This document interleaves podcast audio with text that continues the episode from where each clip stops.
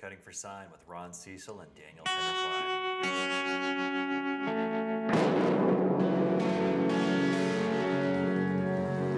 The bad white men call him the devil. The Yavapai call him eyes like the sky.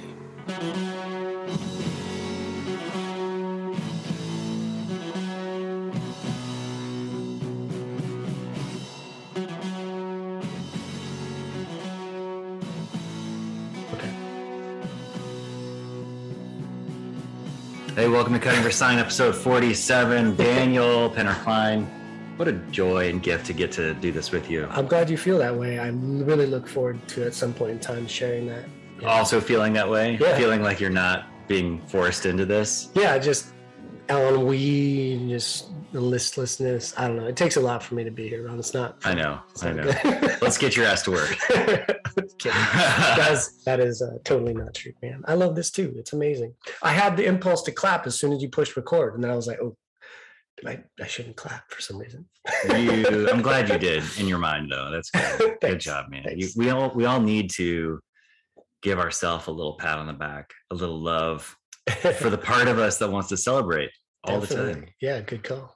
I'm gonna. My son and I were walking down the street once, and he was, and we saw someone screaming and yelling, like just having a, a psychotic moment. Yeah. I don't know what it was. They were screaming and yelling, and he was he was kind of questioning, like, why is that okay?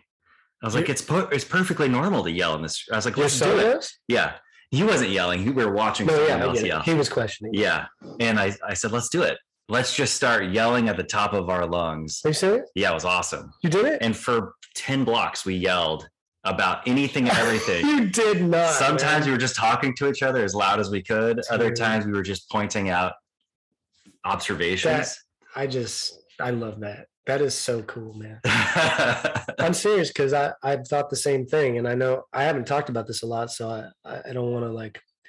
I was a part of myself that doesn't want to offend people. I also Mm. try to shut that person up, that part of me up a lot too, Yeah. just because just say it. But I'll see a houseless person on the street yelling like that, and although I know they're suffering, a part of me is like, man, I wish I could do that. it's you great. know? Yeah. Definitely, It felt kind of cathartic. It I was bet nice. it did. You know, The funnest part though was watching people Oh. people weave around us really? across the street. Even when my son, I mean, he, at the time he must have been 10 or 11. Oh, you know, he was a little dude. And and even then they were just like, well, I don't want any part of that. And they're, you know, crossing streets and not making eye contact and all this shit we do, you know, to folks who are going through a similar experience. And it was, it was pretty, he, he like brought, I forgot about it. He brought it up a few months ago. Oh. He's Oh. like, remember that time we were just yelling down the street? I think that's a great little, I don't know, exercise thing to do, experience. You know, Yeah. and you were telling me a couple days ago that your son is very comfortable around people who are living on the streets. Yeah, he's super comfortable. I think that's also very Yeah, cool. he's like more comfortable than you.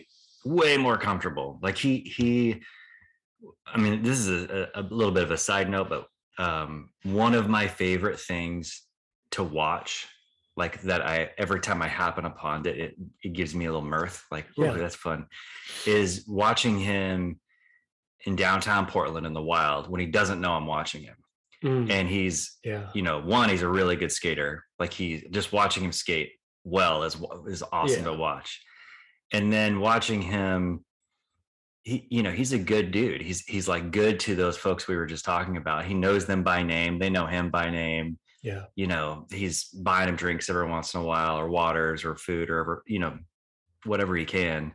And and it, it's it's kind of a weird like I'm sending him out to the wilderness, and the wilderness is taking care of him because he's comfortable in the wilderness. That's great. And and sometimes there's been times where I've watched him, he didn't know I was there, and I just Yeah. left. I just left without telling him I was there.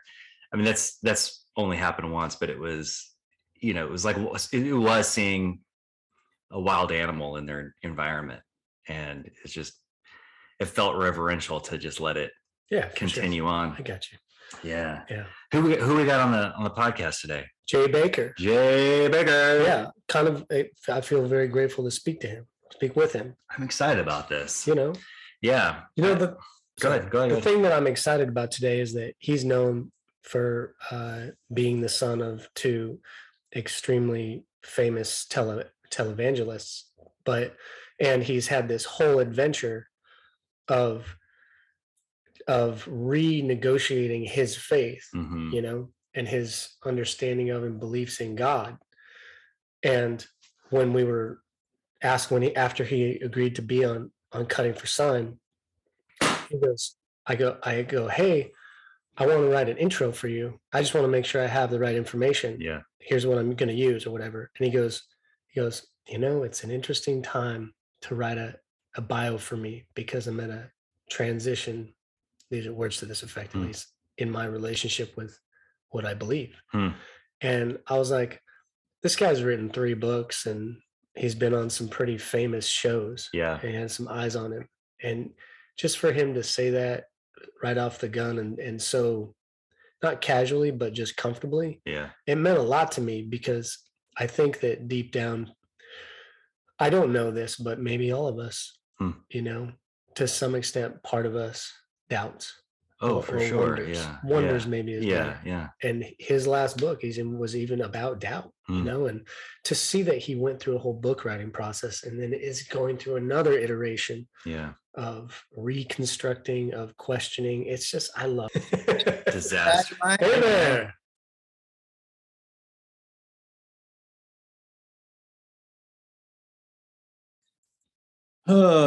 Yeah. That's a good one. Take a breath. I'll take a breath with you. there we go Yeah. That's, that's reasonable. That's a reasonable sigh. one time uh, we were on a podcast where this uh um where this the podcast host had us do a real like meditative get present things, like Yeah. a minute long you know deep oh, it was breaths and all that man. It was and i was like i was ready to go and i was present. And the meditative thing to get us present made me feel squirrely and like i was like not present. I was off. I was like ron can we never do that? Yeah, I got I got in trouble for like I was going to DBT, dialectic behavioral therapy, and they do these classes, and you have to meditate at the beginning. So I was always a little late because I didn't like it. And they told me they told me I had to I had to start coming to the meditation or I was out. So damn i like the i like the try though that was a good try Nice. Yeah. Good effort. A Yeah. for effort. And no, no disrespect to that to the person who did it. It actually really worked for you. Oh, it was fucking awesome. yeah, you I love, loved you love it. It's I a me problem. Yeah. It's a me problem. Yeah. Hey Jay, I'm Ron Cecil. Good to meet you, man. Welcome to Cutting. uh, Yeah, that's a good one. Take a breath. I'll take a breath with you. there we go. Yeah, that's, that's reasonable. That's a reasonable sigh. One time uh, we were on a podcast where this, uh, um, where this, the podcast host had us do a real like meditative get present things, like Yeah. a minute long, you know, deep oh, it was breaths and all that. man. It was. And I was like, I was ready to go and I was present. And the meditative thing to get us present made me feel squirrely and like I was like not present. I was off. I was like, Ron, can we never do that? yeah, I got I got in trouble for like I was going to DBT, dialectic behavioral therapy, and they do these classes, and you have to meditate at the beginning. So I was always a little late because I didn't like it. And they told me they told me I had to I had to start coming to the meditation or I was out. So Damn. I like the I like the try though. That was a good try. Nice. Yeah, good effort. Yeah. A for effort. And no no disrespect to that to the person who did it. It actually really worked for you. Oh, it was fucking awesome. yeah, you love, I loved love it. It's I a me problem. Yeah. It's a me problem. Yeah. Hey Jay, I'm Ron Cecil. Good to meet you, man. Welcome to Cutting for Hey, Sign. Here we go. Jay Bakker, you are an author, speaker, and founder of the Revolution Gathering, a community for a more liberal form of Christianity. You were also son of televangelist Jim Bakker and Tammy Faye Bakker Messner, but in your young adulthood became disillusioned with the mainstream church. In 2001, you wrote the book Son of a Preacher Man My Search for Grace in the Shadows, which details your youth, relationship with your parents, and the founding of Revolution Church. Your story has been chronicled in the Time magazine and was retold in 2006 documentary One Punk Under God, the prodigal son of Jim and Tammy Faye. You have appeared with Barbara Walters on Larry King Live and have been featured in Rolling Stone, the New York Times, and Time magazine. In 2011, you and Martin Edlund wrote the book Fall to Grace, a revolution of God, self, and society, which explores the radical, transformative, and inclusive nature of grace and also challenges Christians to reason, reassess their understanding of salvation and the Bible. Your most recent work, Faith, Doubt, and Other Lines I've Crossed, Walking with an Unknown God, chronicles your doubt about God, the Bible, heaven and hell, church, society, relationships, grace, and love. Jay, you have endorsed gay marriage, advocated for the church's acceptance of the LGBTQ plus community, and are a proponent of an open, inclusive Christianity that embraces alternative lifestyles. You believe in truth, the process and principles of philosophy, helping people live well and disagree well, reconstructing one's beliefs and embracing doubt and uncertainty. Welcome to Cutting for Sign, Jay Bakker.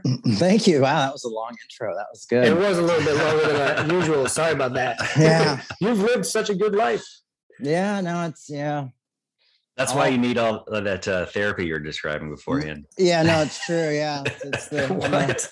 I'm a always the son of something. So there you go. Mm, mm, mm. Always the son of something was another Mhm. like, uh, title for a book. Yeah, the title of your most recent book is an awesome title, by the way. Yeah, well, it's actually funny thing is that it's three titles that Pete Rollins came up with when we were Huh. meeting with with the editor, Yeah. and the editor used all three. And I was like, "That's a little bit long," and she's like, "No, long titles sell. Long, Okay. long, long titles don't sell. Just to let you know." Um, at least that one didn't sell as well, and that was my favorite one. So Hopefully, long intros sell on the. Yeah, on the podcast, man, long That's what we're banking on. one time, one time I had one and I read it, and the lady was like, "I don't really. I would rather you use a different one." And I was like, "Oh shit, okay." And so she just in during the podcast, she sent me what she would like read, and then I hustled it together in form, and it was much shorter. And I have to admit, it was pretty awesome that it was so short, and it was like it was just like short and sweet. So I I need to get back to my root. My uh, yeah, I don't Anyway, even, I don't even, yeah, it's even, it's just weird for me because I mean, the, it's such a combination of my whole life uh, things, you know. And for me, it would just be like Jay Bakker, dude. Guy. Guy. you know, Ronald has this habit of when when I give him a call, he'll sing my name and really long and like he's like he's ululating off of a like Mm. Swiss. he doesn't like it. I don't know why he doesn't. but, but we could just do that for. I, I wanted to actually when he came on. There was like everything in me was like That would be awesome. Really trying to hold it back. That's it's our like, new way it's we're like the guy it. from Park and Rec, right? He's like, hello. Oh, Yeah, Joe yeah, Ralphio, hell yeah! yeah. Because technically, I'm homeless. Favorite lines. I love that character. me too. Anyways, what's up? Let's talk about How's your some- morning been? Um, you know, I'm going through a lot right now, so waking up is always a bit of a downer. Um, but What's going on? Uh, just you know, family stuff, and um, it's just been a hard few months. You know, just Yeah. uh, dealing with with my my folks and my, my dad. My mom's obviously passed a long time ago, and but yeah, so me and my dad are going through some stuff, and I I went through kind of a weird breakup in October, and Uh, you sorry, know, man. and so just the holidays and weird stuff. You know, Yeah. Holidays are weird. yeah, you know, they- breakups. they're- yeah, Breakups are breakups breakups are really crappy too. So yeah, so just kind of living life on life's terms right now, and and it's so- snowing in Seattle, which is you know doesn't do often, so that's kind of weird. Yeah, it's like snappy cold there. It's real cold here in Portland too. It is. Okay, Yeah. I was talking to a therapist recently about breakups, and then we were. Uh, she was saying how the uh, our brain can sometimes experience breakups in that same way that we it do- that old part does from like getting kicked out of the tribe, and sometimes it can feel like you're dying, Yeah. like or at least emotional to that extent. Not to say that's what you're experiencing, That but makes like sense. I definitely. no, definitely. yeah, I mean with this last uh, person I was uh, seeing, she you know it was it was one of those things where it was kind of like I had made the decision, like oh I think this is the one, you know, and then it Mm. just kind of Uh. ended, and it was so it was Mhm. yeah it was a it was a tough one because we had had previous history. So then it was like, you know, this time I was like, oh, this is it, you know, and then it was like, no, it's not it. And, Mm. you know, people go through that. And that's why I talk about, and I'm really transparent about my life is because, yeah. you know, I mean, I'm not naming names, but people go through that a lot. And it does, it can be devastating, you know, and, and really painful to go through. And mourning the living is, you know, really tough, you know? Yeah. Yeah. So, Yeah. Hmm. Uh, do you do you mind if I ask about that? Like, are you what do you do to get through it? you know, I I, I I go to a I see a psychoanalyst, and uh, that's been helping a bit, but it's also unraveling a lot of stuff. You Hmm. know, I listen to the, I do what a lot of most guys, you people, humans do. You know, you listen to sad songs, you feel the pain. You know, on Christmas, I was supposed to have my Yeah. kids this year, but her, her, my, my ex's ex-wife's parents were in t- in town from Switzerland, so I was like, why don't you guys spend, you know, take the kids so you can have they can Yeah. have kind of this family thing, you know. And so I just went and got like I watched three movies at the movie theater on Christmas Day. You know, I mean, it was like awesome. you know, hmm. it just kind of, you know, and you just deal with things, That's you know, cool. but you have Yeah. to mourn it. You know, I find like if you don't mourn things and you just kind of like act like it didn't happen, yeah. it catches up with you eventually. And I mean, that's a Freudian concept too. You know, it's like you, it, you can't bury the pain, it'll just come back worse. And I've learned Supposedly- that in life, you know. Mm, Yeah. mm. I, I read recently that uh, uh, un, unprocessed, unexperienced grief can, to some extent, piggyback, and you'll you'll experience it more next time. Hmm. But you'll also be less motivated and that be more intense. So it kind of like has a negative feedback loop Yeah. if you don't do it. The grief is a really hard one for me, man. I, it's just like it's really scary. It freaks me out. I feel like I'm on the edge of an abyss. Like my whole world just is. I hate grieving. No, me too. I mean, too much, man. it's it's it's way too much you know and i'm uh, very introverted so i don't have a lot of friends you know Huh. and you also don't want to wear out the few friends you do have with like talking Yeah. about your shit and um Mm. I know that feeling. yeah so you just kind of like just live the best you can do what you can you know you know maybe you, know oh i shouldn't send a text but i sent it anyway you know what, whatever you know what i mean like it happens, man. you know you just are like you know who makes these rules you know i mean it's like to me it's like relationships over, you go away, and no one talks again. You know, I'm like, Mm, it, what? Who makes these damn rules? You know, and so Yeah. I just kind of did it my way, and I'm like, you know, if I'm, I'm bugging, bugging her, she'll tell me. You know, like just go, hey, mm. this is where I'm at. Absolutely. Um, you know, because I Mm. didn't do that with my mom when she passed away, Mm. and when my mom passed away, I found out uh, like a week later that my first wife was having an affair, and so Ugh.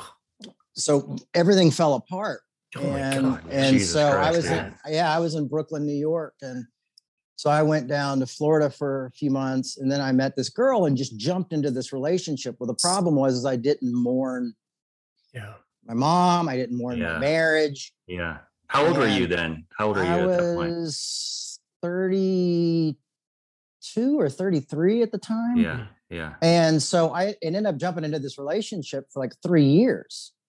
And um, but we both knew at the end of the, that there just wasn't anything there and that it wasn't Sure. going on. And we when we broke up, um, the problem was is all of a sudden I just fell apart and had like almost like a Hmm. nervous breakdown because I realized I hadn't dealt with the pain and mourning my mom and mourning my marriage Yeah. and all that kind of stuff. And so it just was like it all hit then. That's when I actually met my one of my best my best friend Pete Rollins, and he kind of helped me get through that a little bit as well, as much as a Northern Irishman can. How's Um, that? How do well, they do that? Well, you know, they're they're they're they like to take the piss out of you. You know, they're Yeah, tough. they- They're very tough, very tough people. So they're not the most sympathetic people. Um, but they are. Bury but it that- but that's- down. Stop but that's how they show love, you know. And so it's just a Totally, yeah. different style of, you know. Yeah. Um, but yeah, so you know, I had to go through it and deal with it. And um, but yeah, morning's definitely a painful thing. And then, you know, you add everything else also that's going on in this world.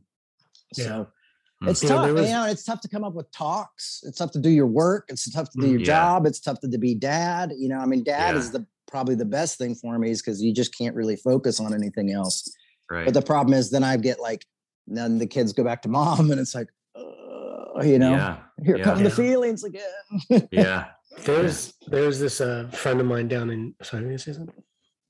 Um, there's this friend of mine, a relatively new friend, is this I was 21 year old dude and and um he was a neighbor of mine. Long story short, he was in a relationship and then that relationship ended. And for a year I knew this guy and he never came over to my house once. Uh, I invited him, you know, and then he uh they broke up and he started coming over to my house like almost every day yeah, and it was really cool because he was fucking open hearted. Like he Mm, was yeah. experiencing grief every time I saw him, and it Mm, wasn't mm. dr- dram- dramatized. He wasn't, Yeah. you know, milking it. He wasn't doing it. It was just like good old honest heartbreak. Yeah. And I was like watching this dude do it. I was just like, man, you are. I, I don't have that. Yeah. It's so it's too much for me. It's too scary. And I try to, I value that, but just like my ability to actually step up and and feel grief. It's it's gonna be my lifelong thing. There's gonna be layers to it. And I'm okay with that because it's mm-hmm. just too much to do all at once. But I loved watching this kid do that. And and what happens? We end up laughing more each kind of Yeah. time comes Yeah. over. And it's Yeah, almost like those two emotions come through the same pipe, you know? It's like really Yeah. interesting. I mean, That's that's, what I love. I love it. it. Like with with with my buddy Pete. You know, we always end up laughing and make and making up ridiculous scenarios. Yeah. You Yeah. know, Yeah. about Yeah. about Yeah, what do you mean by that? Well, I mean, just like you know, like I saw a meme that was like, "Man gets arrested for sending X ten thousand text messages," and I, I sent that to him, and I'm like, "Dude, I think I'm in trouble." You know what I mean? Or you know, just Yeah. you know, just cool, you know, just ridiculous stuff. Like you know, um, you know, we just have fun. Like I, I'd sent a text, and he's like. You didn't ask me first, did you? You know, because I knew you tell me not to. You know, so He's Yeah. like your tech sponsor. You're like, I'm on the verge. I'm on the Dude, verge. I'll tell you that part. All you got to do today is not send a text. That's it. that dude that uh, had that really healthy uh, breakup. That was part of his though too. He would fuck that Really? up sometimes. and Yeah. he'd be like, and he's like, I couldn't help it. I had to. well, and it's like for me, the other person just went completely, you know, she just went quiet and cold and just done. You Yeah. know, Oh, for Yeah. me, I just don't operate. I think a lot. Yeah. I f- I, I think deeply. I think like I have compulsive thoughts constantly. I'm Mm, constantly mm. thinking, and I also feel really deeply. So it's like it's a it's a wicked combination. And so I've just kind of decided, like, in a way, the punk rock thing for me to do is do it the way I need to do it. Mhm. And then Nice. if a boundary gets put up, I can respect that boundary, but I'm just going to do it the way I need to do does it. Yeah. Yeah, and then that's if someone's cool. like, leave me the F alone, then you go like, okay, I'm done. You know, I'm sorry, Yeah. you know, but you know, Fair enough, man. try to work it out if you can. Um, Yeah. you know, people, I mean, life is so short. And I, I think we don't realize that, you know, and it's, I think I, I mean, most of my work recently has been like getting people to disagree well and argue well, Mm, you know, mhm. because you've got the right and the left and all these, everybody's just, just going to war. You know, so for me in my personal relationships, I try to take that as well into this like, well, I want to communicate and uh, and argue well. The problem is, is when someone else does not want to communicate. And honestly, I'm going through that right now with my my father. Mm. Is he's not talking to me, and I can't figure out why. Huh. And and, and, and so it's like at that point you start you know I start to think you know well how does grace work Yeah. when someone says I don't want to talk to you Yeah. you know and how do you Great question. you don't communicate well when someone doesn't want to talk to you and so i think that that like i, I was thinking about the like jesus uh, uh, and then all the beatitudes and stuff and he was talking about loving your enemies but also praying for them Mm. and i thought like maybe that like idea of praying for them is that you know and i'm not a big prayer i'll, I'll be honest but is that concept of like well when you can't do anything else you know you Mm. just kind of have to give it give it to god Yeah. or give it to Yeah. whatever you Mm. know god is or think but you've Mm. got to just let it go like in a in, in 12 step programs they have sometimes your sponsor will give you like a god box Mm. and what you do is you write down things that you can't deal with and you put them in there and so when you think of them you're like oh you Nice. give them to god you know Yeah. Yeah. and uh, it's a silly thing, but I've actually done it with my son before and, and, and found it helpful. You know, and he's six, you know, so it's like, Mm. um, yeah. So you know, I guess it's that idea. You don't, I, you know, we don't often think about those those particular things, but yeah, that yeah, that that ability to and that position that what people are in that you're in twice over right now with two like incredibly important people in your life you know an ex-partner recently ex-partner and a father Yeah. right Yeah. Yeah. and like you can talk to you for 10 minutes until you obviously really care about these people and um uh to be able to uh to be in a position where you can't do anything except kind of just suffer. Yeah. I think is one of the more challenging uh, situations in life. You know, especially like you said, mourning the living. I haven't heard that term, but that's a That's a good term, phrase. I was going to ask you Um, about that. You know, yeah. and to do that, it's just like that part of you that wants control, that part that you wants to feel better. Like there's so much part, many parts Yeah. of us inside that just are like ready Yeah. to be there. You know, Yeah. and Well, you can't wait- do anything. you get the idea of like maybe I'll get closure, which usually never happens anyway. But it's just still that idea of like if I could just communicate or I could just know what was going on, have a better, you know what I mean? You, yeah, and I guess it's that part of that bargaining part of our brain when we're mourning Right. is you, know, and and when you're bargaining, Huh. you know, Yeah. you're you're bargaining there with, with, with you know, it's kind of like with someone's dead, you have to do that on your own, but when someone's alive, it's like, ah, you know, and yeah. so it's yeah, it's it's tough. It, it really is tough. Um, it, re- it reminds me. No, go, ahead. Another No, thing I heard that I heard the other day was um, uh, what was it? Uh, um, your your um, oh, you know, I forget. Go ahead. My, my, there goes. You'll, you'll remember. It, Yeah, it well, reminds yeah. me. yeah. Now he stopped. I forgot mine. Yeah. It's your turn. Rob. It's my turn. Who gets to shine now? I It's do. Freudian. Freud, Yeah, it's yeah, such yeah. a Freudian memory wipes.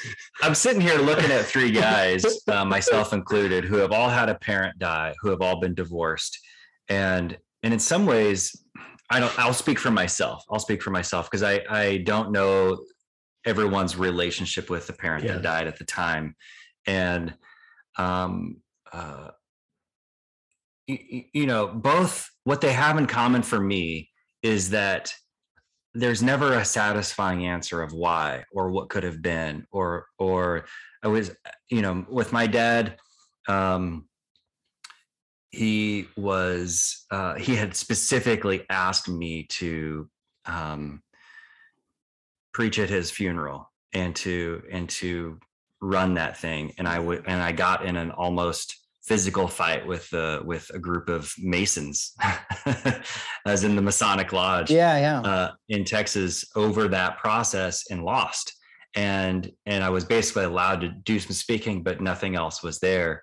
And and in and in trying to recreate the ritual or trying to recreate what I felt like was not a fulfilling place to mourn, I kind of held my own ceremony and which was equally as bad in my mind. Like it was so unsatisfying um that even when I think about both of those, like I was, I so my dad was buried in um, a little town called Buffalo Gap, Texas, and and I was at the time I was living in Orange County, and Orange County has these weird mountains to the east that like separate Orange County from the from Riverside County, Yeah. and um and I buried, you know, I went up there by myself, and this was in 2003, and I um I took some of his belongings. I took a, a pistol that he owned. I, I took a pack of cigarettes. Um, I took, you know, some other personal things, and I got in as far away from civilization as that place could afford me. And I dug a hole, and I put the stuff in there. And as I'm trying to think of something to to say, these fire ants that I had uh, disturbed found their way all over my body. Oh, and were- Jesus. And we're biting and we're biting me. The interesting thing is, is when we buried him in Buffalo Gap, we had done the same thing. The the backhoe had like disturbed a huge ant ant farm, ant colony, which had then fucking bit everybody in the audience, like outside. Like Oh my God. everybody got bit by ants. And Does that connection mean anything to you that those two Oh. things happen? And what? I mean, so? I mean the connection is. I mean the. Um, I don't know. I mean, I I I laughed and was pi- pissed at my dad at the same time. Yeah. I mean, I think I think the words that came out of my mouth were like "fuck you, old man," and Yeah. I and I probably took a piss on the spot where I buried the stuff, and I and I was just feeling so like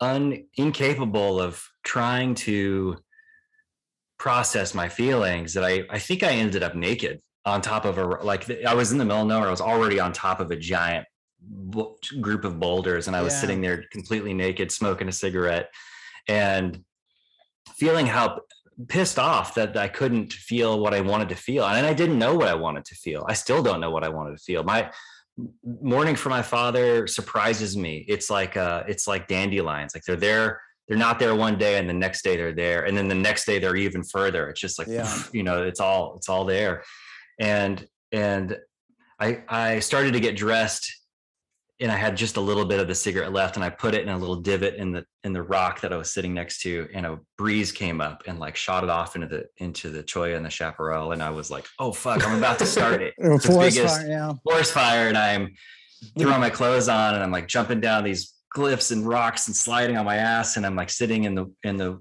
fire like waiting for it to catch or or smoke or something and I'm so adrenalized and I just I just started laughing like this is chaos this is my dad's life But that's that. Yeah, I mean, that's Yeah, what I was gonna and- say. It's like it's the unconscious is is almost playing out It's awesome. a Totally. scenario of your father's yeah. life and everything. I mean, it like it played out That's in awesome. Texas. It plays out there. I mean, Yeah. unconscious is really powerful, and and how it Yeah. it can play replay these things in our lives. We repeat these processes, um, and I've learned that in in going to a psychoanalysis and also reading a ton of Freud. Um, but yeah, so it, it's crazy how that plays out. Um, How would you? How but would it's you also say- really beautiful because it's human. I mean, it's it's yeah it's a, that's such a human experience of yeah. of like it's not some you know if you saw in a movie you'd be like oh that's wild you know but Yeah. really it's not that wild it's it's it's it's the essence of humanity of like mourning and, and you're like i got to get naked and i got to get yeah Yeah. you know i got to do something and then Yeah. chaos you know it's like god it's This- life this is why I was asking you yesterday about Jung because, and I mentioned this probably every other show or something, just because it's one of the lenses with which I see and experience life. And Jung had this idea of individuation, the idea of that being that your inner world and your outer world, mm. essentially the separation between them tends to dissolve and there's more of an interplay between them. If not, they become one. And I, I think that one of the reasons that Ronald and I really have gotten close is that he he's pretty what you would say individuated. And it's not a process that really as i understand it you always even try to do you know it just kind of happens through life. But he experiences a lot of really dreamy type of shit you know? And that's a really good example of one. And i think Mm. uh, the way that you said is another way to say that which is the unconscious playing itself out. I really Yeah. like that term you know? Mm. would you It- say that you experience that much? Yeah go please no no yeah no i experience it all the time i mean i've i've just recently realized i've kind of been seeing uh, life through a lens that i developed through, as a child you know and Mhm. and there's a reason why i'm you know to mention Jung an introvert um he, he coined introverts and extroverts. I didn't know extroverts did he really i didn't know Yeah. that Yeah. um but but but the reason you know i'm an introvert is because i wanted to avoid pain but the strange thing Mm. is is Mm. so you play these things out and these relationships out because i could you know when my parents were very were huge televangelists Mhm. you know they were very busy people and so sometimes i couldn't get the attention i wanted Mm. and um so i kind of just went into my own world and then often i would do things to get their attention that probably weren't the best things to do but what happens is as i become an adult then when i don't get someone's attention or someone leaves me alone i Mhm. automatically think it's Mhm. my fault Mhm. also that idea of saying Yeah. well i'm going to protect myself um, by not having that many friends all it does Mm. is amplify the loss of when you lose someone because you only have so few people in your life yeah so when Yeah. you lose that person it's just it's it's it's it's it's like there's Yeah. just like our our our our our conscious and our unconscious i think are finding different ways to deal with this and um you know and and it's their coping mechanisms and so i'm learning how to like let go of a lot of the coping mechanisms i've learned over time to try to live life a, a little bit better a little bit healthier you know, another thing that my, uh, my therapist and I uh, talk about recently is a decision that um, she helped me arrive to that has changed my life. Is it's exactly what you just said, but instead of um, it's it's around women.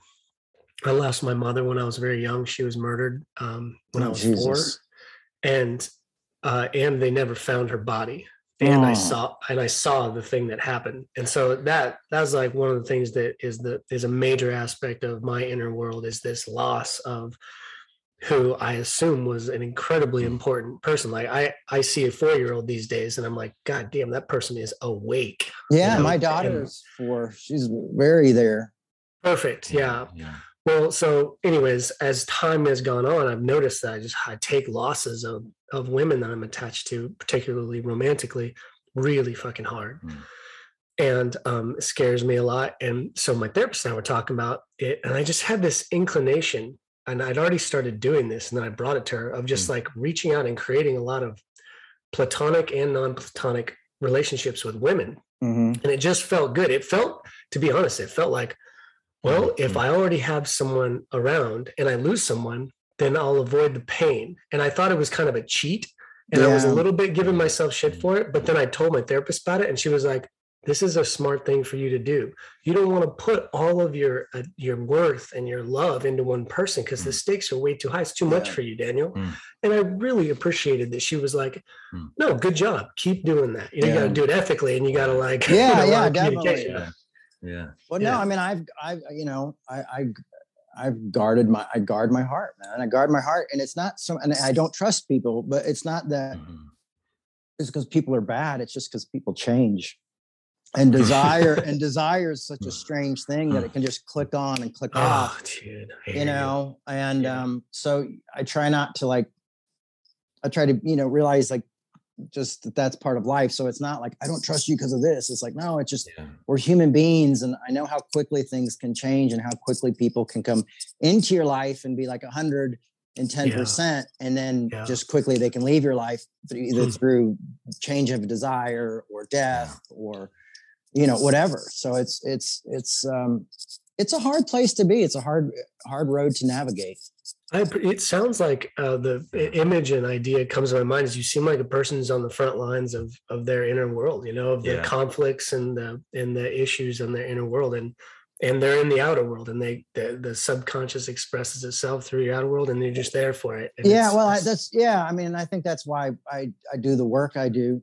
you know and try to communicate this with people yeah, totally. in, in a way that you Us know, too. they can understand and grow more you know Yeah, For Yeah. sure. And that's the purpose of this podcast is we're just we're trying to speak out loud the feelings and, and thoughts that many of us have.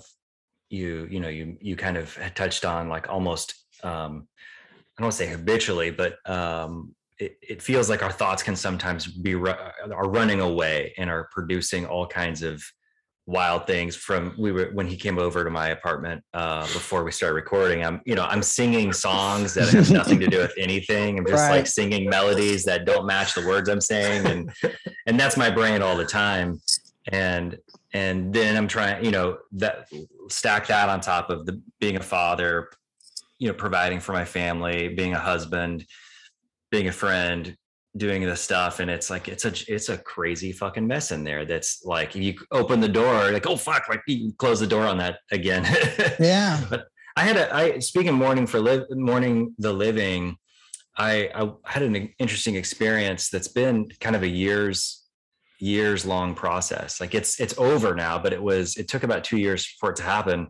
So i got i got uh, i married my christian brainwashing christian brainwashing camp sweetheart um uh, we met when we were 17 18 years old married at 21 divorced by 25 um, uh, i attached a ton of meaning meaning to that relationship because i because my mom and dad were married 13 times between the two of them. Wow. I thought if i could if i could get married to a, a good person and in my mind that was someone who was educated someone who had some shared my similar beliefs but but was kind of up leveling beyond where i came from. I grew up in eastern new mexico um, rural the evangelical church was the center of our world. Uh, i went to or oral roberts university Oh, to wow. become a televangelist. That was my that was where i thought i was going. And um but the but like I, it's it's almost like i achieved the goals without ever asking did i believe in any of this stuff did i really think did i really think that being married would actually make me a better person? Did i really did i actually really believe the faith the tenets of the faith that would necess- be necessary to become the preacher or televangelist that i thought i needed to be? And i thought i needed to do all those things to be safe right? Yeah.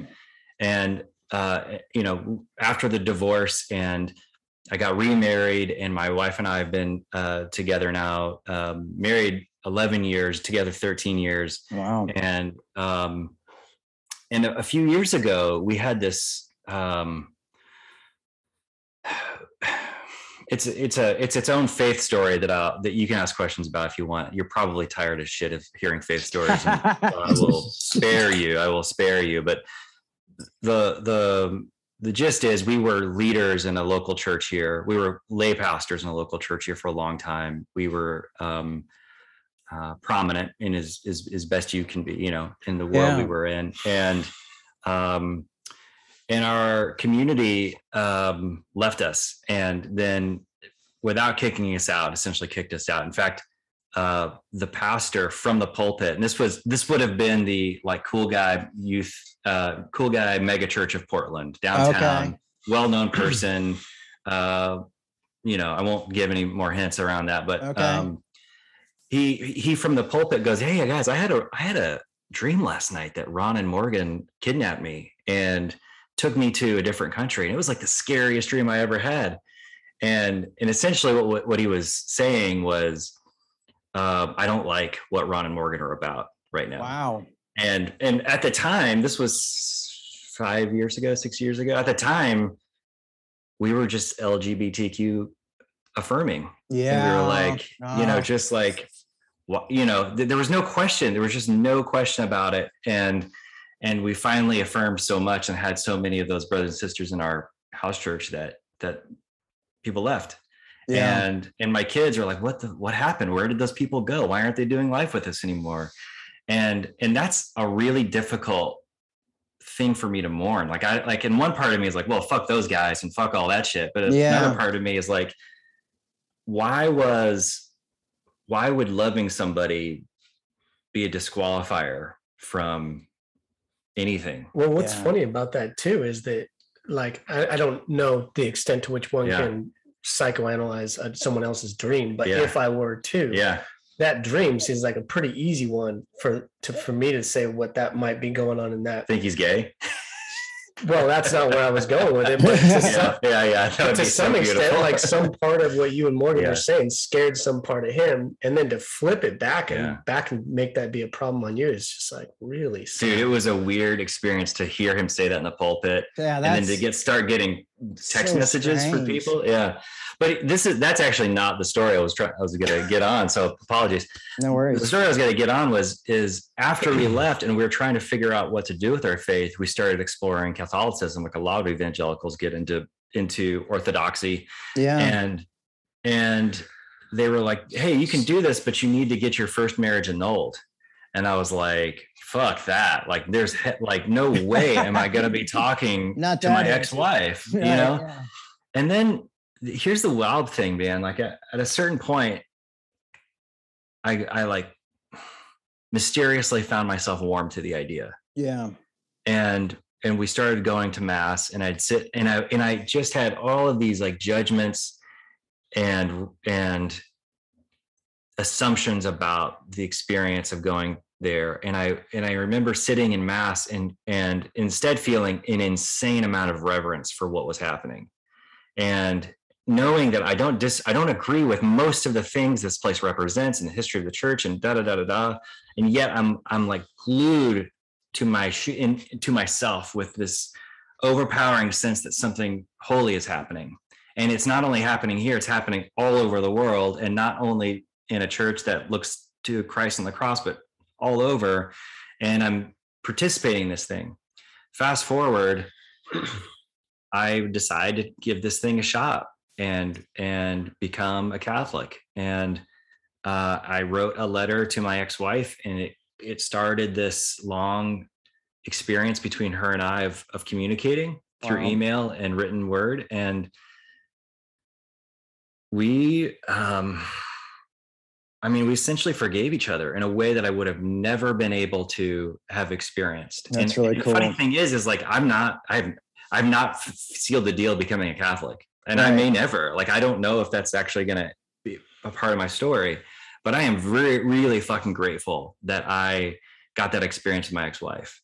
Yeah. No, that's incredible. I mean, that's and yeah, I don't like that's uh, if there's miracles that exist, I I got to participate in that in one. Yeah. It, it was to me. It was to me. well, it's and strange I- too. It's like how it's like you this like religious law rule um, Yeah. that I would say is complete BS. Yeah. But um, but how it was able to u- be used in such a powerful way to actually like reconnect you guys yeah. and and allow the forgiveness to be there. And I mean that is the that's the important part. You know, that's that's that's it. Whether you become a Catholic or not a Catholic, it doesn't Yeah. matter.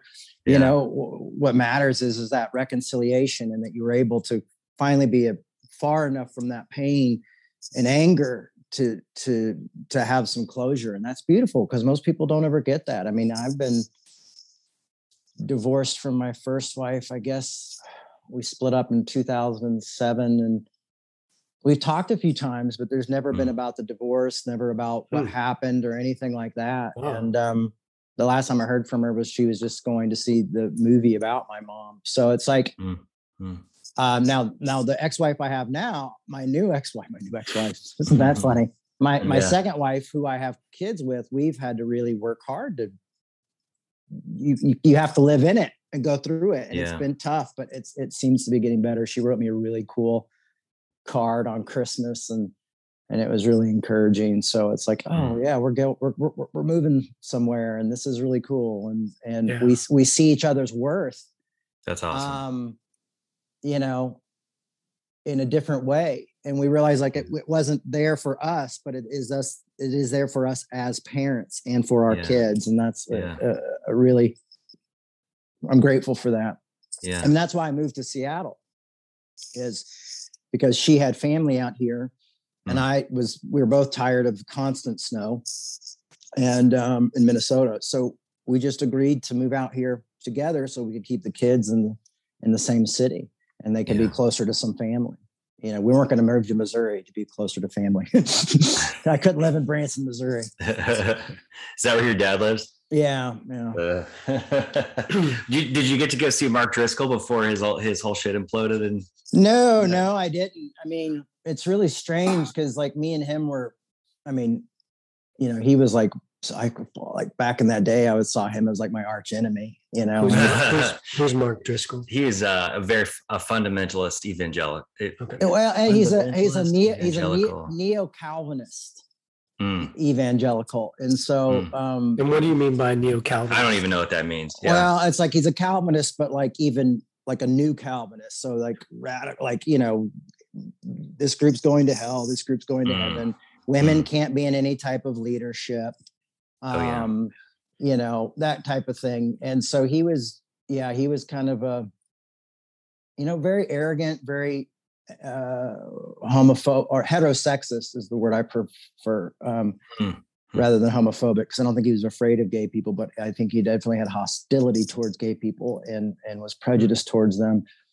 Um, you know, and I had I was involved in the emergent church and he had come out of the emergent church but then left it, you know, so we had some connections there. But yeah, I, I, I thought what he was doing. I'm really glad that that whole time is done because there was a lot of those neo Calvinists who would like do shows just about my talks, and they would like Mm. cut Mm. my talks up and then like have commentary in the middle of Oh it. shit. And, Yeah. you know, and it was like, oh, what is the hell? You know, and they're not Yeah. dumb. You know, Yeah. Yeah. they weren't they weren't dumb people. They were just bought into a really bizarre. You know, they were in 110 percent into their Mm. Theology and and had no Um, doubt. I guess. I guess they were the true believers, and it's really hard to argue with true believers. Yeah. When you double down, when you double down on it and uh and have no place, no room to relent, there's But I- no But living Yeah. here now, I've met so many people who are so burnt by that idea yeah. Yeah. and by that church and by that community.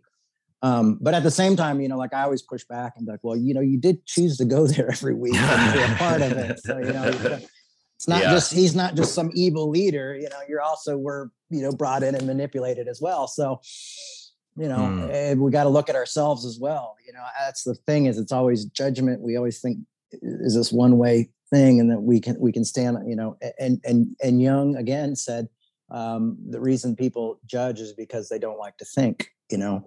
Mm. And so when we think about it, that's when we learn to be able to maybe communicate better. And How do you talk well. to, how do you talk to your kids about faith? Um, you know, they've gone to a couple daycares that were faith based. My wife, uh, my ex wife, is not a Christian. Um, I would say she's probably an atheist. Um, but so th- those questions would come up. I don't talk to them a lot about it unless Yeah. they ask me. Um, they know what daddy does. Um, they've sat in services before when we before COVID. Is this the Um, equivalent of like uh my mommy's a uh, a stripper and it's like yes, and he's proud of it. No, um, but I just didn't want to force them to to go to yeah. to be to buy into what I believe because I don't know if what I believe was bought into because of how I was raised. So Right. for me, it's like I hold it with a gentle hand and Mm. and we talk about this stuff and um you know, but the last uh, daycare they went to was like uh was was was really like a um oh gosh, it was there was a lot of Jesus talk there. And I think, you know, and I was like told told my ex-wife, I'm like, you you chose this. You know, my my son wrote, drew a cross with a little smiley figure on it and wrote, you know, here, here, Dad, I drew a picture of God. You know, and I mean, I remember one few years back, I had to talk to someone at their school about not explaining crucifixion to my kids, which they were shocked that the pastor was doing that. But I'm like, it's a form of torture. These kids are like three, two, and three. They don't need to be knowing about the Romans form of torturing human beings. You know, um, I'm very practical when it comes to things like that. Um, but yeah, so we just do it lightly, you know. Um, you know, I I've got Jesus stuff around every now and then. I read my Bible. I have a Bible, you know, and we talk about it. And they'll ask me questions about God and contradictions and and things like Mm. that that are Mm. sometimes more challenging than questions I get from anybody else. And so that's Hey, how we talk about it. And can I ask you a kind of a this was a thing that Ron and I were, were looking forward to talking to you most, and it seems like this is a good maybe uh, entrance into that, uh, which is you were saying me one of the first things you said to me when we were um, just like chatting over uh, text was that you're at an interesting place in your life and career regarding your beliefs. And what can you tell me a little bit? Tell us a little bit about what's going on.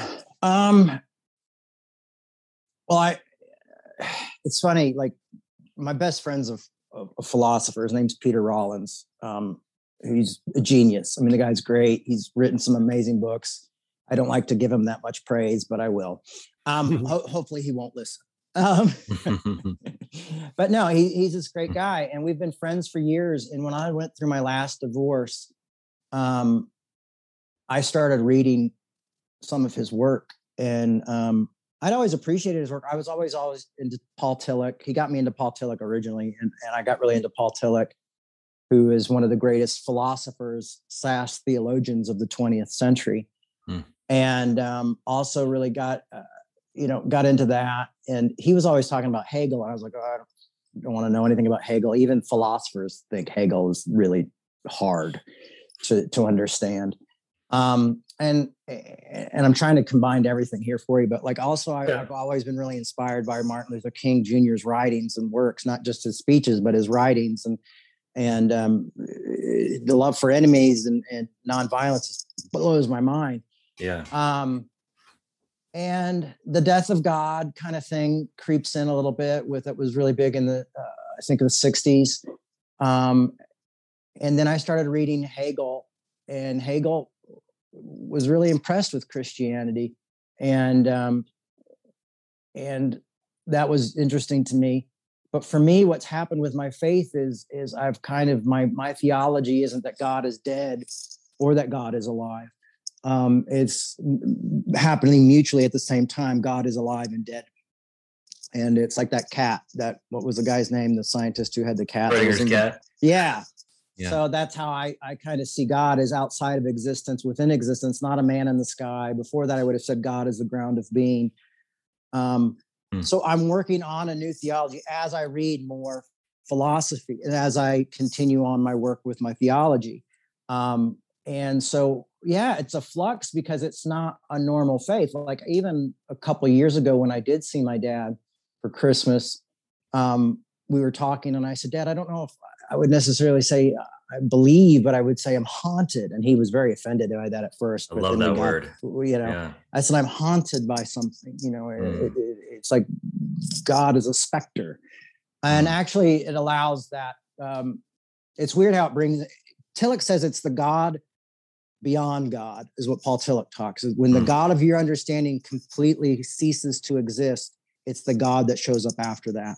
Mm. and it's something that i almost say i can't communicate it as much as you really do have to experience it. That's also uh, i guess a good comparison would be like grace. The idea of grace is that grace is anarchy. And how i mean an anarchy is that it's not just for certain people Yeah. you know it's also for the people you don't want it for you know it's also it's also for you know it's the most unfair chaotic thing ever grace and Yeah. grace is the only thing is when you accept that you're accepted as Ta- paul tillich talks about only when you're able to accept even in your most unacceptable moments that that is accepted are you able to really see a transformation in your life and to see something start to change for me when i got into uh, aa it was because all of a sudden I, I started reading the bible about i started reading galatians about grace and all of a sudden i was like god doesn't care if i'm drunk or not god loves me just the way i am Mm. so all of a sudden i was like well i'm miserable and i want to be sober but before then i could never get sober because i thought i had to do it for this man in the sky you see what i'm Mhm. saying Mm. and so um and i think a lot of what we were talking about like you know like oh i wanted to be a televangelist and i wanted is us trying to fill the void Yeah. a- And I like the idea of whatever we try to fill the void with becomes sin. So sin isn't necessarily like, oh, uh, I like porn and you know rock and roll music or whatever people are obsessed with today. You know, Both those are pretty fun sometimes. pretty fun. porn and rock and roll. Or in rock and Um, roll. What I um, call Monday. the heart of porn and rock and roll is still beating. um, but the concept of like maybe it's the white picket fence, you know, maybe it's having the nice stuff. I think capitalism has really mixed in with Christianity, and so we think that it's this void feeling and that this promise, and that there's Yeah. these promise. But if you literally read the Bible, there is no promise of not suffering. Like all the disciples except for John, and John still died, but uh, that we know of, all were killed horrific deaths, including the Apostle Paul. You know, like these guys are everybody's like people. The Bible. I remember there's this this one guy I really like, this biblical um, historian I really like, but he was like the Bible. The problem with Bible is it doesn't deal with suffering. I'm like the reason it doesn't deal with suffering in the way you think is because they were all suffering continuously, suffering. Like that was Yeah. the realities of that life. Like you lived till you were in your, you know, if you weren't crucified, you were lucky to make it to 40 because some disease was going to get you. You know, you lost, you know, you got married at 13 and became a man at 13 because you didn't have that long to live. You know, you were probably going to die in some horrific way.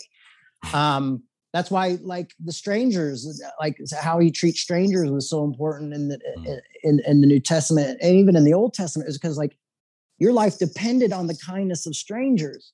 So you know, I don't know. I, I I've- I've gone off on a rabbit trail here, but the, the whole idea is, is is just you know we for me god is not what god was i was taught Yeah. for me um i'm finding a different ideal of god to me it's not about confessional christianity to me at some points not at all the time but at some points it doesn't matter if it's true or not the, Mhm. the, the, the message is truth you know Mhm. the, the the ideas there are truth the idea of a humiliated the hum, the humiliated god dying on the cross Mm. is is something that i don't feel like we embrace embrace enough and in some ways that's the god being humiliated and god being abandoned by god is is one of the things that separates christianity from other faiths. That and like uh, in the new testament uh, christianity uh, there's not really any loopholes for violence either uh, which is which a lot of people don't talk about. But so you've got these these these things these ideas of of uh, this the, the humiliated god the abandoned god. And so for me when i was reading pete talks a lot about the abandoned god and jesus on the cross crying out my god my god why have you forsaken me and so I was already on this journey because I've done a lot of reading and a lot of work, and that's what I pretty much do for a living is read and then talk about it on Sundays um, and study and and try to figure out better ways for us to think and live well. But yeah, so but I was in I was in the shower and I'd already I just recovered from trying to take my own life. Hmm. um, I overdosed and with the idea that I would die, but I woke up in a hospital. And so um, got electric shock therapy. I mean, really went through a lot of hell.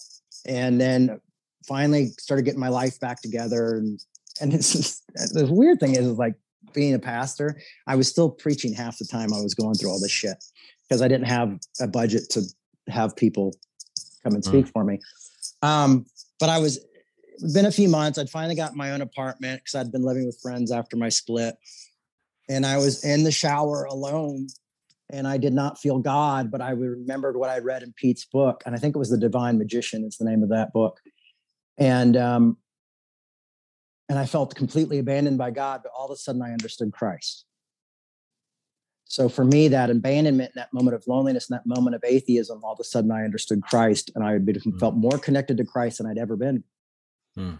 And um, so I realized there's something there. There's something to that. And um, that that's not just philosophy that's going to be taught in the you know the, the high schools or I mean in the you know like what are the yeah. ivory towers it's not sure. in the ivory you know there there's this stuff really works and I read a book by Todd McGowan about uh, Hegel and Hegel's faith is somewhat mentioned in there and what Hegel's ideas of Christianity, and it just blew me away. And so I, I really just kind of started to invest into this stuff and look into it. And um, so now it's got me just, I'm just constantly learning new things. And this concept of, you know, also learning to embrace contradiction. Yeah. That sometimes two things that are the opposite come together and the contradiction happens, but contradiction isn't a bad word yeah um, that we've made it into being that sometimes contradiction is something that's higher than the truth yeah or it's a higher truth it's truth plus if you will which i know that yeah. i could hear pastors spinning in the graves right now after i'm saying I know, that i know like uh, in taoism they talk a lot about paradox and and uh, as i was going through my own um, time where i was looking more at actual religions yeah. um, you know, for guidance like uh, you know a decade or two ago. I, I don't look to that as much at this phase in my life, but um, uh, I remember Taoism had this idea of paradox, and they always spoke of it as the exact way you just said that you're getting closer to truth. You know, yeah. and and then recently, um, I learned that uh, this term holding opposites and um, in therapy, uh, the therapist that I go to, she was said that that's one of the higher brain functions, and it's something that makes us modern humans more human. Like it seems to be the direction that we're going, and it's one of the first things to go when we start to be triggered and go into a tra- traumatic right. sympathetic system response. Mm. That's mm. that's what's unfortunate is with social media, um, especially social media is that it's caused us to not go to that higher place you know yeah. because we, are reacting out of anger or insecurity or the lack or we're projecting yeah. And um so, we end up going at war with one another rather than going apparently your iq iq actually drops too. That, that wouldn't surprise me. I mean it's also very it's also very addicting you know it's like really strange. Like i have a, I have a hard time not always being you know because it's actually like a lot of this stuff is set up like um slot machines you know the, the constant movement the constant change right. you know and all this right. stuff. So um yeah so it, it, it's it's a it's a strange world but you know it's like i didn't think i would be live in a time where the left became as controlling as the christian right i grew up with mm-hmm. you know but now in my work i almost worry more about getting criticized by the left and by mm. woke mm. people than I do any conservative Christians because woke people will end you and they I will totally cancel agree. you. And the problem yeah. is, is yeah. if you are subscribed to the idea of Christianity and the principles of Christianity, there is no room ever to cancel anyone. There is no one in the Bible that is ever canceled. There is no one in the faith that is canceled. It's all about grace. It's all about giving up identity. I mean, Paul says there's neither Jew nor Gentile, slave nor free, male nor female you know, it's like we're all human and at this one base and we are connected through that. And that's not a real popular message right now. Like I go through Galatians the beginning of every year. And when I get to that part of Galatians, hmm. I have so many people pushing back because it's such a hard thing to do. But I really do believe that this is the idea of dying to oneself. And I think someone who mastered that was Dr. Martin Luther King Jr. Um, he was able to always he was able to meet with his enemies and hold the contradiction, hold this the, the, like. I'm sure there was part of him that hated those people, but there was also a part of him that loved those people and said, "I have to set these people free from." You know, he's like he would say, you know, we're not just setting us ourselves free. We're not just liberating the black community. We're liberating the white community from this Mm. hate and from this racism, you know, because they are victims as well, but they are victims of misinformation. And so when you see that type of thing, and then you see how we're treating each other, it, it's it's it it's it's really sad. Like I I wanted to do a thing where we would we would talk about Dave Chappelle's thing, you know, his last thing he did and, and what he said, and just get different people from the community Nice. to kind of talk about it. But I realized it was impossible to do because people are already threatening to like, no, if you do this, you're done. You know, I was like, I'm like, well, okay, you know what? I have kids. I don't want to be done. Um, so we can't have hard conversations. We can't we can't have tough Yeah. conversations, unfortunately, on certain things. in in that Dave Chappelle uh, show or um, special, I thought was really interesting, and I don't really understand why people, some people, or when certain people can't see that that guy's got a huge heart and cares about people, you know, Yeah. and it really frustrates and saddens me because I think that's indicative of something that's happening a lot right now, certainly in my experience, and then it's become a value in mine and um, and an exercise, and that's that when someone's speaking, um, to not to not put as much emphasis or all the emphasis on their words and give more emphasis from the vibe you get from them and from the look in their eye and from the body language and from their subconscious statistics or not maybe not subconscious but just their Yeah. intention is this person Mm. It- would this person have my back if i was attacked? How would we do on a desert island if we were alone? And i just think of like Mm. that sometimes i'll i'll be in a conversation with someone i said something offensive the other day or that offended someone and i was really surprised because we had a really good dynamic and i was being playful and it wasn't it, it wasn't racist or anything like that. Yeah. it was just playful fun banter and i was complimenting someone that they took as a as an insult and said other people would be insulted by it. And i was looking at this person i was like if someone attacked you i would i would defend. I would attack that upper i would defend however that Right. looks. And if and then again if i if we were stranded together like i got your back. How, what here is telling you that i am a- attacking you in any way you know? Yeah. oh we don't agree on what words mean. Oh we have a difference of opinion in what other people who are not here would think. Fair enough but that's discourse. We should be able to talk about that. Yeah. And I, I was just like in that moment i was like you know what? In my head i just said i we i kind of did what you did. I just said i don't want to talk in my head i don't want to have this conversation with this person. I have not going to convince them. I don't i i have to not care. And i just like that was a left turn when i'd taken mm. rights a lot. Yeah. it was good for me because i just it was a boundary.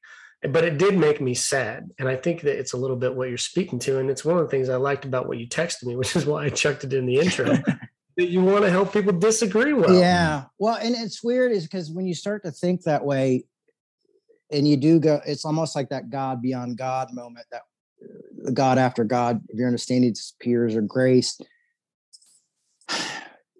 It you've got to be careful though, because when you start to think, well, I'm going to argue well with someone, I'll go in with that thought, Mm. and then when I realize that I'm hurting them, and then I have to back up and, sh- and- and be like, oh, you know, because I'm Mm. thinking like how uh, Hegel talked about that even when we disagree, there is a a- an automatic recognition of one another's humanity. We see each other's humanity, even if we're angry as hell at each other. We see each other as as humans, and there's a humanizing thing that happens with even if it's a fist fight.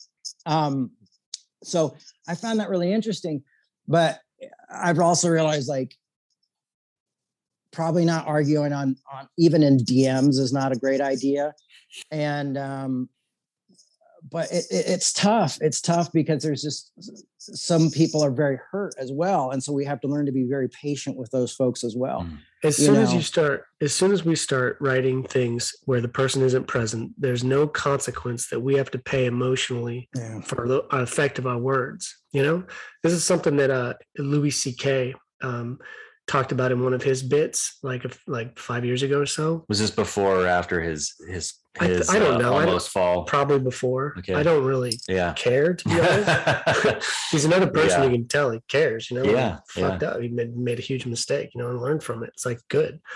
Anyway, he uh he said he was making a doing a skit about um about how kids will or people he was talking about kids will send a message right through a threat and it's a meme and then they just go like mm, that felt like that felt good you know So. Whereas if you do that in person, you see the person's hurt and you go, oh, ew, you know, ow, Yeah. you know, for kids at least Yeah. before they might be like, Well, I "Ooh, mean, like it's, I mean, yeah, I mean, it's changed. I mean, the dynamics of social media, and which is crazy is that it's these things, these these systems that we're dividing us so much are run by these millionaire billionaires who are making so much money and controlling the government. Big tech is like doing, you know, no, controls. You know, I, I get, I've got. They said they were going to censor me recently for not saying things that were true, and I was like, I don't even know what I'm. What did I say? Huh. Can I put joke stuff up all the time? And they put banned on like I put something about smoking weed on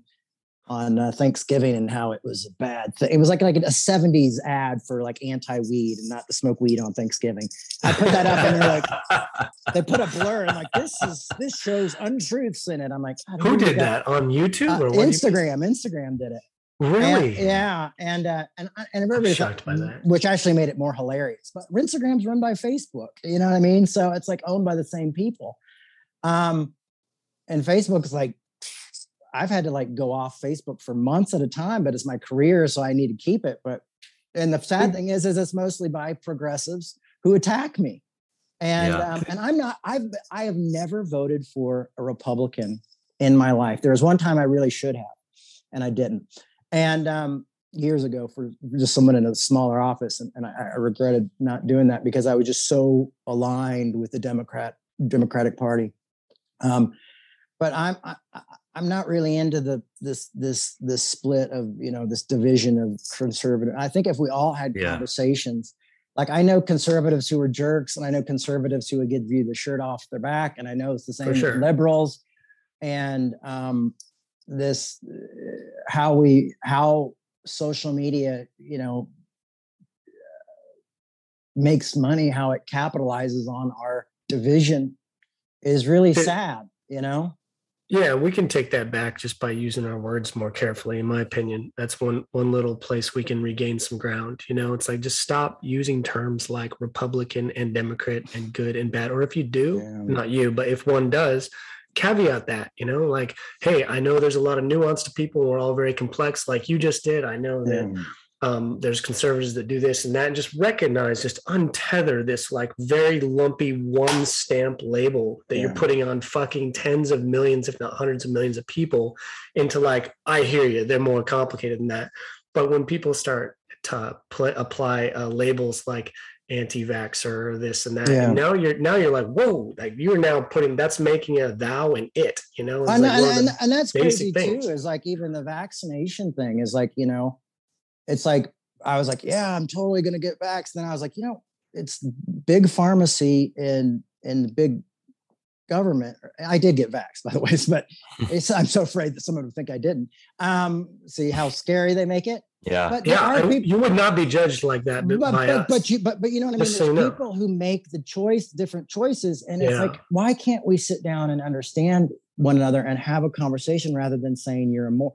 That's why I, completely really, agree look, I like um, Russell Brand a lot because I think he yeah Yeah, he's a good he's dude. he's always thinking like, let's just not demonize the other side and Mhm. um, let's not go straight to war totally. and let's not the problem is we're scapegoating because we're saying they're bad they're the problem and we're the good ones and then when we start saying we're the good ones we don't grow anymore and we're all playing a part in this and that's why conversation is important that's why Awesome.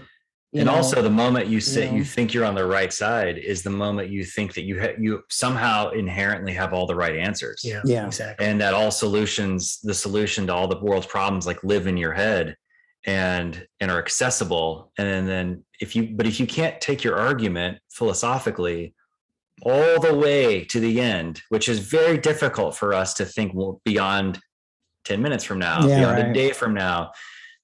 There's a reason chess is not very popular. It's hard. It's difficult yeah, to think many right. moves ahead, right? so. And and but it's really easy to go me good, you bad, yeah. and to jump in on the bandwagon. If we, I, I can't remember if we, yeah, we did talk about on this within this conversation of the I'm referencing it now, which is the need to feel included is so strong. Our bodies think we're dying if we're not included. Yeah. And that need to feel like we're lumped into the good side right now, the woke culture is so strong that that we're grabbing our pitchforks before we even know what we're headed to. Yeah. And and we my wife and I recently kind of like were part of something that we kind of just I don't know how we did it, but we Indiana Jones our way through not getting canceled in that. Like it was close. Like there was fire going all around yeah. us. And and we know people whose careers have been harmed if, from rooms we were sitting in with them. And I, it dawned on me like, oh, this, and I'm going to use some Christianese because it's just fun. But but the religious spirit right. that lived upon, you know, we use that word to t- to talk about people who are legalistic. Religion, we say we have yeah. a religious spirit, and um, the, but that that used to be the realm of religious gatekeepers yeah. of saying things need to be just like this. The definition needs to live in this box. It needs to go in this order, just like the experience I had getting that Catholic annulment of my marriage. Like somehow it worked, but that's a side point. But now we live in this world where it's like if you're not if you're not living in these other definitions and other rules, then you are cast into the outer darkness where there's weeping and gnashing teeth and never to be let in. And that could be because you made a joke that was in good, you know, in good fun. And that person's like, oh, I'm offended for the people who I think should be offended exactly. by this. Therefore, you're out, fucker. You're gone. And, and the funny thing is, is that is the experience I'm talking about in particular that my wife was a part of was not even a sentence. It was a photo. Yeah. And people were offended because the photo didn't wasn't inclusive enough and didn't include different kinds of bodies and things like this. And I was like, what the fuck are we, are we now dying to, to, for offense? Like I need to feel like what I woke up to this morning, my feet are on the ground, I brush my teeth. What can I be offended by today? What well, could I possibly find to go get my feelings hurt in and then throw someone under the bus because of it? Well, that's how I felt growing up in Christianity, you know, in, in, mm-hmm. in the 80s mm-hmm. and the 90s is that everybody was wanting to be offended and angry and stop these offensive things you know and to see it see it like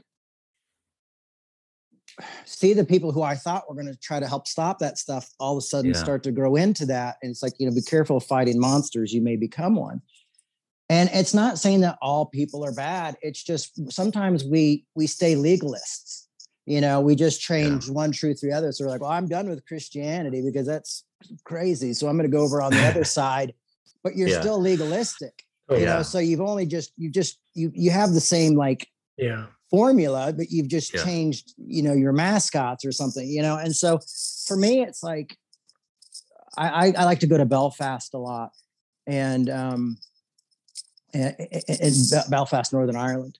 And um you know in the in the 90s the troubles stopped but the troubles was a civil war between um, catholics and protestants in in this country and it was horrific you know um, and they were split and there was other things behind it uh, more than religion but still i see this I, you know and I, I, go there and i love to talk to the people and i love to read about the troubles and it's, it's, it's, it's really an interesting thing to me but i look at how we live our lives now and i go like god we're so close to having like a civil war like they did hmm. you know because it's you know it doesn't certain things don't make a sense you know i mean it's like it's just like okay well are you vaxxed or unvaxxed and that's going to represent who you are every day hmm. it's indicative or, yeah you know or seeing like a video of someone lose their mind in the drugstore because they don't want to wear a mask anymore you know yeah. i mean that might have just been one really bad day, but that's their freaking life as they're known as that now. You know, it's like we don't, yeah.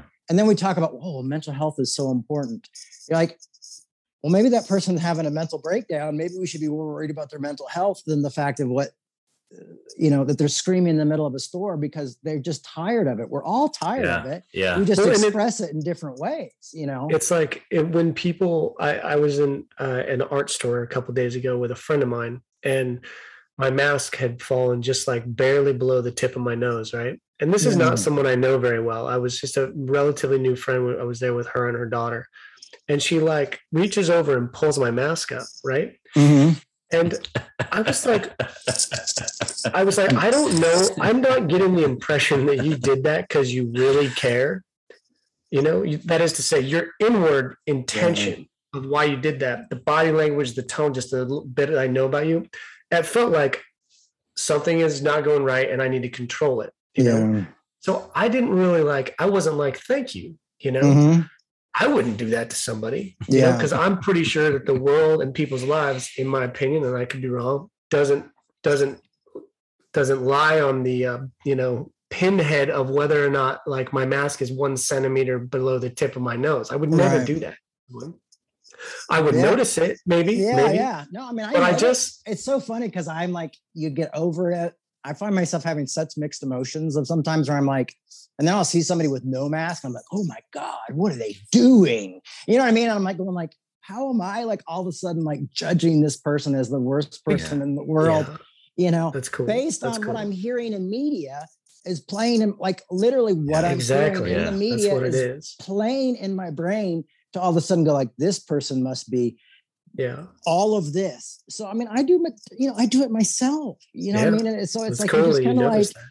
Yeah. yeah. So I think it's being self-aware is is is also really important. But man, it's tough, you know, trying to help people be self-aware, trying to ask people to think critically.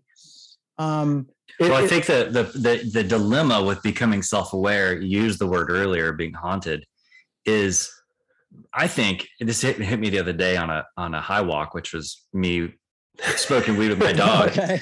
and and um and, it, and I realized self-awareness this just could have been a high you know revelation means nothing now but it feels like turning on the lights in a haunted house where it's still haunted the ghosts are still there you can just see everybody now and you may you may not know what to do with that self-awareness Yeah. it's just now you're like oh yeah i'm fucked up i i think paradoxal doxally doxally yeah. paradoxically. i think within paradoxes and i think we have to nice. Good Strategic. recovery. I, I, we have to we have to hold opposites all the time we've been talking about that this whole podcast is it, it- that's what causes the disconnect in the fray and the in the fear and the difficulty and the pain and suffering is i can't be both of these things or life can't be both of these things or many things at once Well, and I think we can learn this also from the trans community or the people who, you know, a lot of Mm, kids are like, I'm non-binary, and we're like, oh, Yeah. you have to choose one. But it's going, Yeah. okay, I get it,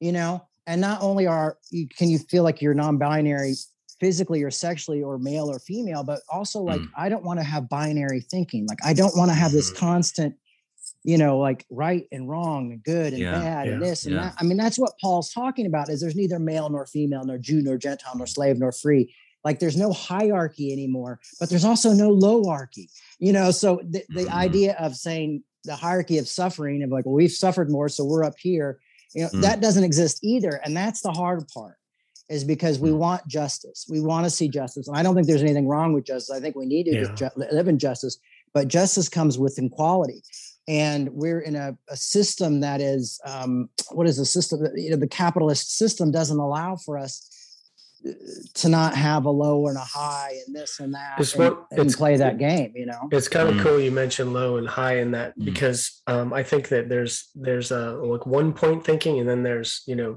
or maybe there's two point thinking like this and that and then there's spectrum. Oh, now there's several points on the spectrum. Good, this is great. Mm. But then that has still has a left and right and a it's two dimensional. yeah And so I've been starting to think about some of these as these conversations as and the places people uh, exist on them as spheres, like the sphere of gender, you know, spectrum of gender. That's cool. It's not Mm, just two, you mm. know, awesome. Let's go to a spectrum. But really, it's equal points on a sphere, and there's there's a there's so many points you could have on that sphere. And I'm just working out that like idea. But it feels like there's something there that's going from one dimensional thinking to two dimensional thinking spectrum to now three dimensional spectrum and then also fourth time oh things can change over time you know it's just just threading out like this this uh this binary you know well yeah I'm, thinking- yeah i'm being patient with people who are coming to their own conclusions. I mean i didn't arrive at where i am today uh when i was born or 10 years ago or five years ago or three years Yeah. you know what i mean? Like it, it, Yeah. it, it took time. It was a process. And sometimes we want everything now. Like i often say like i don't think my mom you know my mom's a gay icon you know? Um but like i don't know if she would be accepted so much with the lgbtq community because she was never completely affirming. Like that was something she always Mm. struggled with. Mm. and so there's this concept of like are you in or you out?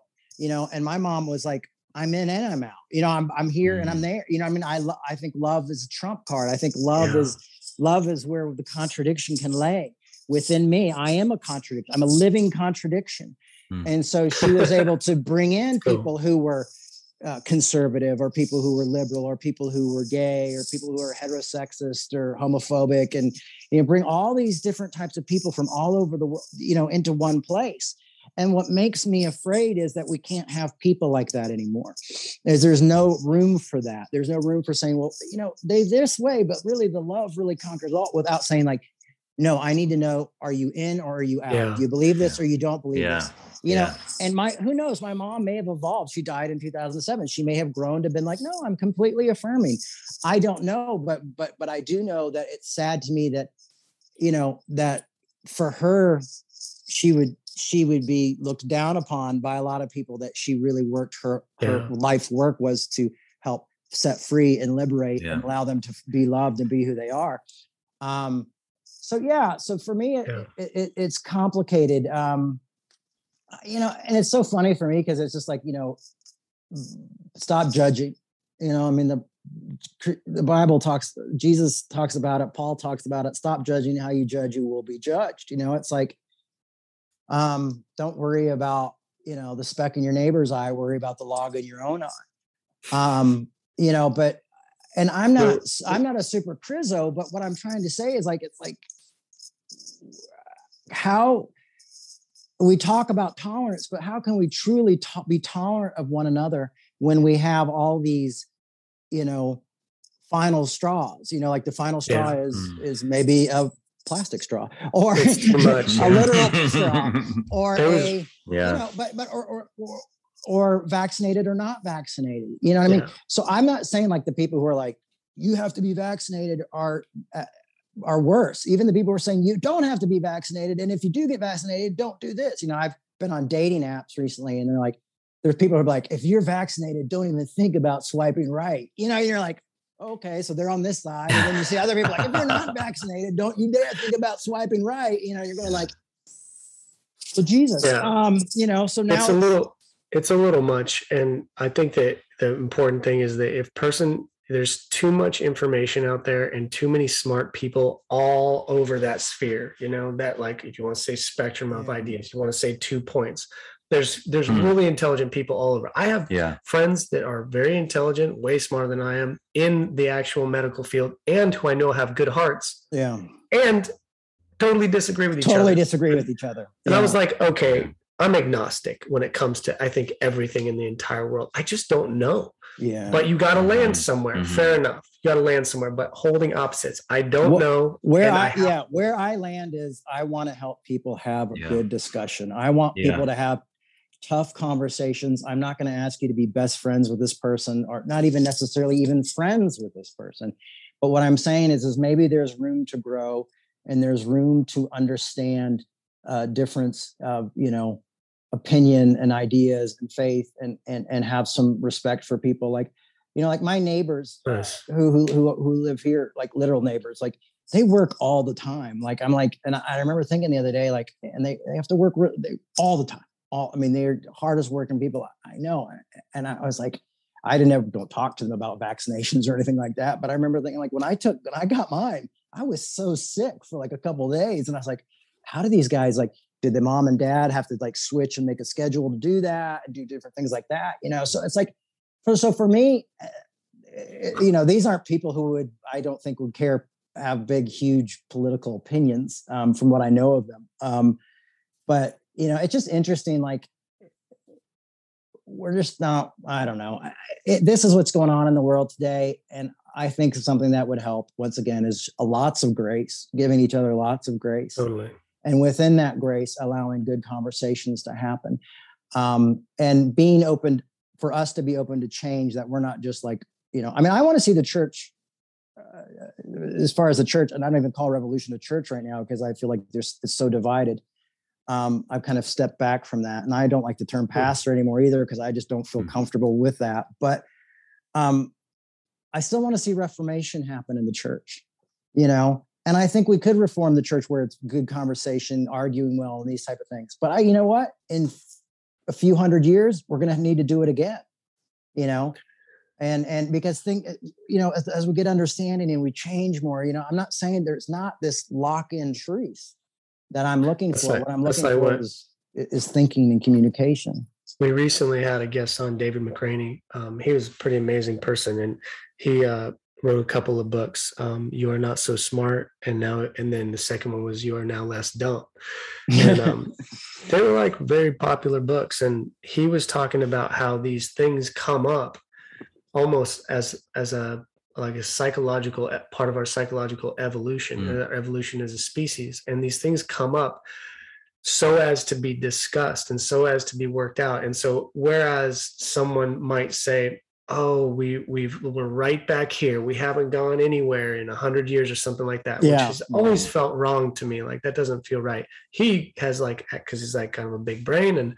He's like, it's good that they're up. They're up for discussion. They're up for healing. The wound has been exposed. The boil has been lanced, and it's fucking coming out Yeah. this is a good thing, you know? And I really liked that reframe on I, that. I needed that reframe for a while because I was getting exhausted with with the pain that people seem to be pointing at one another, and instead I thought, um, oh, maybe there's something good that's happening in this this thing. My wife my wife is uh, about to go walk um, uh, an old pilgrimage from uh, northern Spain to western Spain. It's called the Oh, Camino wow. de Santiago, and it's a 500 mile pilgrimage that's been going on since the medieval times and we for christmas i bought her a little guidebook that's like a, a just a portion of it and the forward the guy talks about covid and how covid what ha, has devastated that um, that economy because there's a whole economy that lives on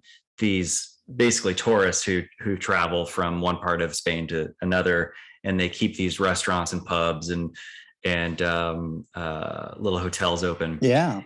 but he says but maybe this is the reset humanity needs Yeah. and and he has a pretty eloquent couple sentences on on it needing a you know humanity needing a hard reboot and i appreciate that nuance and i appreciate that paradox right like you Yeah. it is awful people are dying and hmm, you know maybe it's good that we're kind of getting a, a, a reboot on some of this stuff I mean, I'm And- impressed with people who are like, I'm not going to go work these jobs anymore.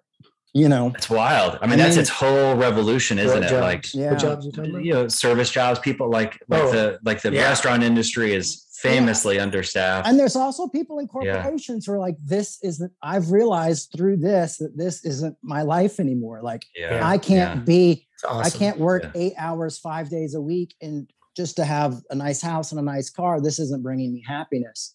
Yeah. And so it has been a bit of a reset. And um, unfortunately, as humans, it takes this type of thing to wake us up to go like, you know, maybe the capitalistic idea isn't that Yeah. great. You know, maybe the fact is that we are treating people like slaves. I mean, people can't make enough money working full time at McDonald's to have rent, to have a car, to have can't have insurance. I don't have insurance. Like I'm working on getting insurance right now, but I'm having to like look through all these things to finally find something that I can afford. You know, um, because I don't like I don't the system for me doesn't work. I, I would be for me if I had to work at I mean I, I have had to work at places like that, but to me it's not great. It's it's kind of a nightmare, and it's like, what am I doing with my life? You know, I want to live life well, and I think people are seeing the, the idea that they want to live life well. You know, and that's a good thing, and and Yeah, and uh, awesome. maybe that will bring us together. You know, I honestly think capitalism is is is is the biggest problem here that we're it's being played on us all so much You know, to I just need fill to these needs. I need to get um, my understanding of capitalism down because I've heard so many arguments um, from all over. Again, that like sphere of the the take on it, and every time I hear an argument that uh, of like, no, capitalism is good, and this is why, I always am like, oh yeah, that makes sense. No, and it But- did but- at one time probably did make sense, but how we built capitalism is on the back of slaves. You know well, what I mean? like like I said, I don't I don't really want to get into the weed. I mean, I'm happy to hear it, but just to finish my yeah, thought, like yeah. I just I, there's something about again capitalism is bad. It's like I can't get on board with that. Also, I'm not like go capitalism. My dad is like an egregious capitalist, like one of the people who's just like Oh, yeah, my dad arrogantly proud of it. And I'm Yeah, just my like, dad okay, too. that's not true, you know. But like capitalism is a nuanced, crazy, complex thing with roots that go way back to things that aren't capitalism. And like you hear someone who really But fucking it, pro- speaks- it promises to fill a void though, and that void Yeah. can never be filled.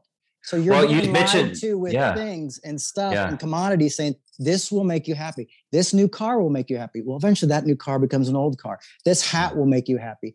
Why are there four billionaires and everybody else is because we're seeing what happens to capitalism in the in, in its end part is how it separates the classes. If you really wanted to see true separation, if you really and this is what's what's brilliant about capitalism is it plays the poor against the poor it plays the middle class against the middle class and the politicians do all this but none of the politicians are that different. They're all slaves to capitalism. And so what happens is, is we don't realize is that the we we the poor are suffering because we've got the poor fighting the poor and i'm poor you know what i mean? And so so we don't look at poverty in the same way. Um, I, I will i will go full on and say that i i think at the roots of racism at the roots of heterosexism as the roots uh, of of most of these isms lies capitalism. How's And, that? you know because that's it's it's all it, it, it makes it makes money. It makes them money to have us separated. It makes them money for having these ideals. I mean it makes it makes sense for you know why why does you know why do these corporations have black lives matter and transgender flags and gay flag up? Not because they care. It is because they know that that's they've got to support that group in order to make money you know? So it's this Mhm. this fake ideal of it's all about the bottom line and it's a promise to make us whole and the fact is we'll never be whole. We have to learn to live with the void. The void will always be there and capitalism promises not to do that and um and i i honestly think that like everything we've been talking about right now regard to big pharma and all these things plays it all plays into the dollar. It all plays into wealth and um and so that's why I, I really struggle with with with with uh, with capitalism and then what Do it does to people's lives. Do you think that you can be uh, your best self within a capitalistic society? A lot of people do it. a lot of people are. A lot of people who own Mm. businesses. But the problem is, is but the, you know what they're doing though is they, you know, if I come to you and you own, let's say, like Dickies. Dickies used to be made in the USA. I, I Mhm. wear Dickies all the time. You know, I'm like, hey, listen, you know, you're making a lot of money, but you can make so much more money if you have your pants made overseas.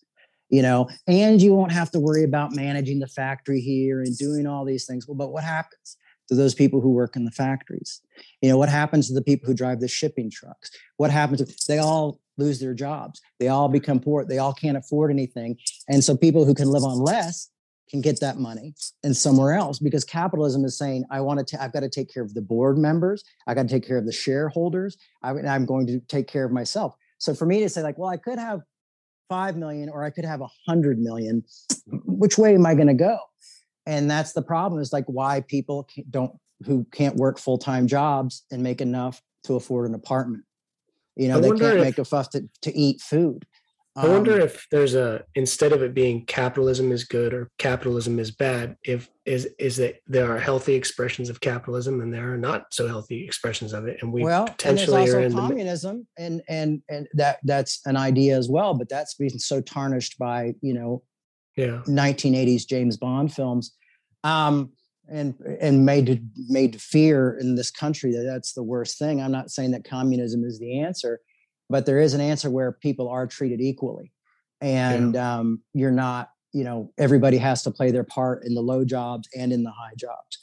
Um, so that's that's a way of looking at it but i, I just i think um, i mean i i i'm used to capitalism. To me i always thought capitalism made sense until i started reading more hegel until i started reading more tillich until i started reading these brilliant minds and going like oh my gosh at the root of these horrible injustices that have us all separated and arguing is is is is finances is is the poor is taking advantage of the poor you know and that's when i said like you know what's better than having free labor to make all that money I mean, what is that that's cap that's a capitalist Mm. thought that's a capitalist idea you know um Free labor is. Yeah, Or cheap slave- labor, yeah, it's- slavery. yeah. slavery is capitalism. You know, I mean that we don't see that, but it's like, and you say, well, we don't have slaves anymore. Yes, we do. If you have to work ever, at. McDonald's, you know, eight and 90 hours a week or whatever, 70 hours a week, and you still can't pay your rent and you still can't afford to live. So then you have to take on another job. So now you can't raise your kids and now you can't do that. We still have slaves. And we're telling people, oh, you're lucky you have this job. Well, if you just worked harder and you did this, some these people work their asses off. They work their asses off. Uh, sorry you didn't know how to figure out Bitcoin or you didn't invent some little app that made you a billionaire. You know, instead you have, you know, now you can't feed your family and now your kids have to have part-time I jobs as just- well. I just feel like it's pretty intense to say that there's still slavery right now because Oh, whoa, whoa, I'm going to stop you. Hold on, there are no. loads of slaves. There's more I know that, that now. I know that that statement pisses a lot of people off, but hear me out. When we say the word slavery, I think of the form of slavery that ex- that was experienced by African Americans in the United States, you know, a while back, 150 years ago. and it's like 170 years ago. yeah. okay, maybe we can keep that word for the people who were experiencing something that was fucking awful. What the- like, the problem is, is torturous. it's still people of color and minorities who are suffering mostly from this system. But do you know what I mean? No. No, I no I'm gonna- I'm gonna- I know what you're trying to I- say. I know exactly what you're Yeah. saying, and I can agree with. I mean, I can because I can agree with some people who are like, you know, it's like comparing something to the Holocaust. You're like, whoa, let's not say Hmm. the Holocaust, or let's It's- not yeah. say slavery. But for me, It's it's saying you're, You're basically saying things that no to better. make people work. Um, I To think we're make people saying work who can't. Okay, Yeah. I'm making you work a really hard job, and you can't afford to live. You know what is that? I'm I am not paying you enough to live. I'm not paying you enough to have health insurance. I'm my country. Almost every major country uh, provides health insurance for its people except for ours. You know, what I mean, it's like now the health insurance companies influence the politicians. Yeah. Now the the Facebooks and Instagrams, Twitters, the you know, get the politicians yeah. you know, all of our medication, you know, like the guy comes out and is like, yeah, I think we, you know, this corona, well, the second one, you definitely should get a third shot. Of Yeah. course he says he gets a third shot because he owns the corporation that's going to make billions of dollars off of this. These are also the same companies that that overlooked, you know, drug problems with with with with with uh what is the drug problem we've been having lately with The opioid- opioids. You yeah. know, they just, oh no, no, you know, you know, and let that, you know, Johnson and Johnson had a huge part in getting people addicted to opioids. And I've watched friends die and lose their lives over opioid, opioids. uh, Yeah. and, and that's over what? What's it for? Yeah. Why did they do it? Capital. I don't. I don't think. I appreciate the the way you're saying a lot. It's a lot of it's beyond me. I just. I. It it seems to get into a lot of like good, bad. Capitalism is bad. don't yeah, like, don't don't worry. Like I would I thought just like you did at one time. I really Yeah. did. And and what I'm saying is is capitalism is just like grace. It's just like grace. It is it is equally fucking us all over, except for maybe three or four, five, ten, you know, the, a few lucky few. But it is equally taking advantage of all of us and separating us from our humanity and from one another. That's my my two cents. You Yeah, to no, agree. That's what's great Yeah. about podcasts. I say. disagree well. You're like, ah, you know, that's what it's do. not but yeah but also it's like okay to really unthread some of these it takes a lot of time you know and i do get a vibe of like it's very easy for us to be like capitalism is terrible Well, but the but the hope is is oh, to get somebody to buy a book, like Yeah. someone like like buy a book on capitalism or no capitalism, like to get Yeah. an opinion of like good capital. I mean, you go out and buy books. I'm not going to tell you what book to buy because that'll be true, but study it, look into it. I mean, that's like the same with the Bible. It's like for people like deconstruction, and they're like, "Oh, I do deconstruction just to prove that you know Christianity's a motherfucker." You know, it's like that's not that's not deconstruction. Deconstruction Yeah. is studying it and taking it apart, and then reconstruction, and you decide if you want to reconstruct it or not. Yeah. But deconstructing for me is studying Hebrew, studying Greek, studying the original context, studying the original traditions, studying historical ideas, studying what what um, uh, you know what the things they found hundred years ago. You know what I mean? So it's like the idea is is I'm not saying like believe me or take my word for it. I'm passionate about it. But what I'm saying is, is study it. Don't just go, oh well, he's he's a he must be a communist, you know, and he must be bad because he Oh, yeah. believes this. I No, I'm re- saying study the concepts and the ideas of where this comes from and what happens. Yeah. Why do people like Cornel West agree with what I just said? You know what I mean? Like he's one of the greatest, uh, you know, speakers and thinkers, and you know, uh, African American man. You know, why does he agree with what I'm saying? Yeah. You know what I mean? And and that, but you can also get great thinkers who will completely disagree with what I've just said. You yeah, know, it- so I, go by feel a lot, and I just feel like if you put a person who is a slave, like they were getting whipped and tortured, and and they're living like like ill-treated animals, and you showed them a person working at McDonald's, and you were like, "See, slavery still exists," they would think that you're insane. You know, like Yeah, that doesn't make but- sense. but they It's- it's- if it exists, it exists in metaphor or in a way, but it doesn't exist analogously perfect. You know, Well, it doesn't mean, exist, in, I- in my opinion. Not in the United States, but Fair all enough. over I the thought we were world. talking about the Yeah, United yeah. States. I all get over that. the But world. but I also could And take maybe there are places in the United States that are, but I would Yeah. like to instead of instead of saying the person at McDonald's is that, why don't we like talk about the who are the people who are slaves like they were slaves several hundred years ago? Bring that to my awareness. but- Yeah. well, but that's great Because the last time I talked to I'm- someone at I'm- McDonald's, they seemed pretty fucking happy to have a job, and they were like 16, and they still mm. live with their parents. Yeah, well, there's 60 year olds that work at the McDonald's. I get that. 70 year olds and 50 year olds.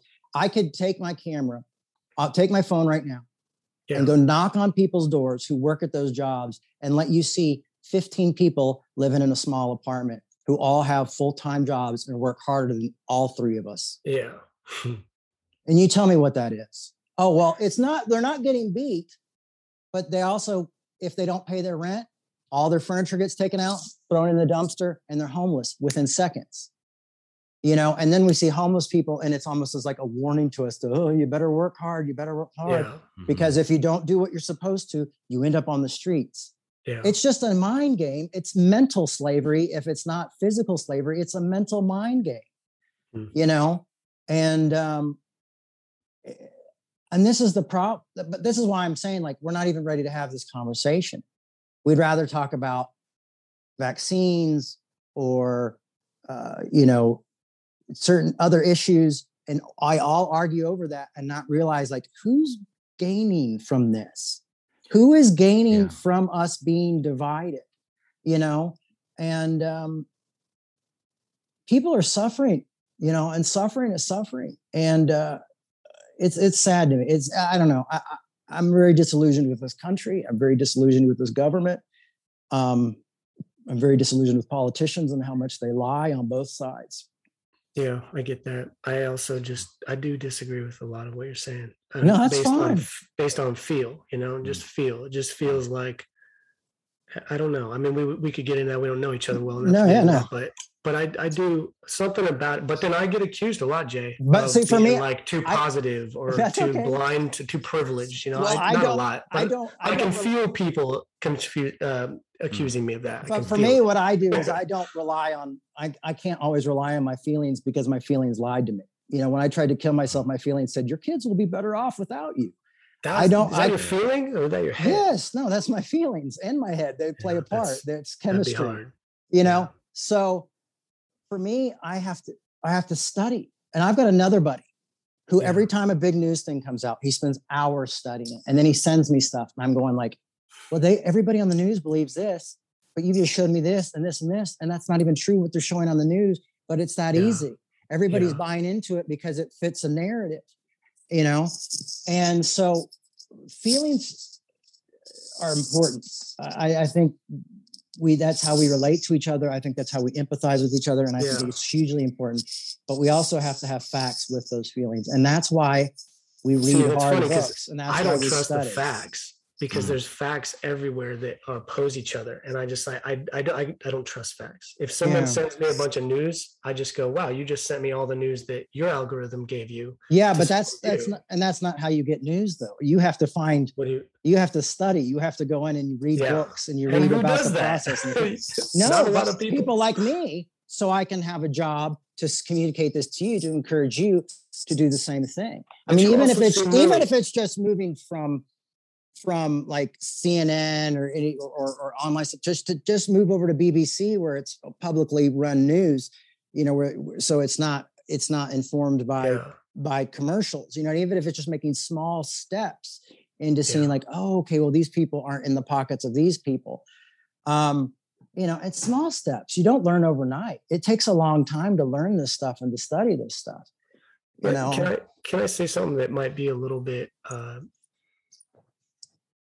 it might be a little personal. that's and okay. it- you also seem really angry. oh no, I'm I'm not angry at all. I'm tired. I'm I, am tired. it's I'm- okay to be angry. Like if No, you be like, damn right, I'm angry. I'm no, fucking I'm, pissed I'm, off. I'm tired and I'm sad. Yeah. Um, there's a lot of things I am damn angry about, to be honest with you. Um, in my personal life uh, and people in my life that I'm very angry at right now. Yeah. Um, I guess if I was angry, I would be angry. I guess I think you're being naive. Okay. You know, I think there's these there's there's, there's I- see these little kids and, and they can't eat, and if if if the lunch if school's out right now, they can't figure out where to get their meal because they usually eat lunch at school Yeah. you know so yeah i'm angry about that i'm angry about seeing kids suffering i'm angry that we all don't have medical care and that we're all suffering of d- different things. I think that's bad. I think that's wrong. I don't think that's right. Um i don't think you know profits should be made off of medications and things like that. So yeah i mean i guess it does piss me off a little bit. I didn't really think about it. Um but it also makes me sad and overwhelmed. Mhm. you know? And um and i know like i i dropped out of high school and i got a ged i've never gone to college. I'm all self-taught i read more than just punk rock books. This is just the angle i'm on. You can see all my philosophy and theology and history books over there. Um but i had to to get myself to look at these things and i and and and, and not be blind to these things when society was telling me. And i'm not saying that if someone's pro-capitalist they're bad. What i'm saying is is they i just want to sit down and say well then how do we fix these areas that are destroying these lives and how do we you know like i guarantee you if we made a flag for the poor and and put all the things that represent like health care and not enough hours and unaffordable housing and all this kind of stuff and you did that that that flag is most likely not going to be on the the amazon's roster of of groups they support you know? Um and and that's the problem is we've we've we've we've learned to ignore the poor and that's why dr king fell out of popularity the last few years of his life is because he went to not just doing civil rights but he started the poor people's campaign. And when the poor people's campaign came in it was white people black people hispanic people all different people and everybody said you're losing sight of what the mission is. And so he was losing popularity because he goes no the, to the essence of this is poverty. And so we have to focus and fight poverty as well. And um, people didn't want to look at that. Not his own people didn't want to look at that you know? And so you know that's that's where real powerlessness lies you know is in poverty and i think we've got to do something about it Do you think um, that people who don't haven't made the choice, like myself, to read? Uh, I've read a lot in my life, but I haven't remembered a lot of it, and I don't. I don't Yeah. read a lot these days. I'll listen to books, but my point is, I don't Yeah, study like that you study. I don't, and I'm probably not going to.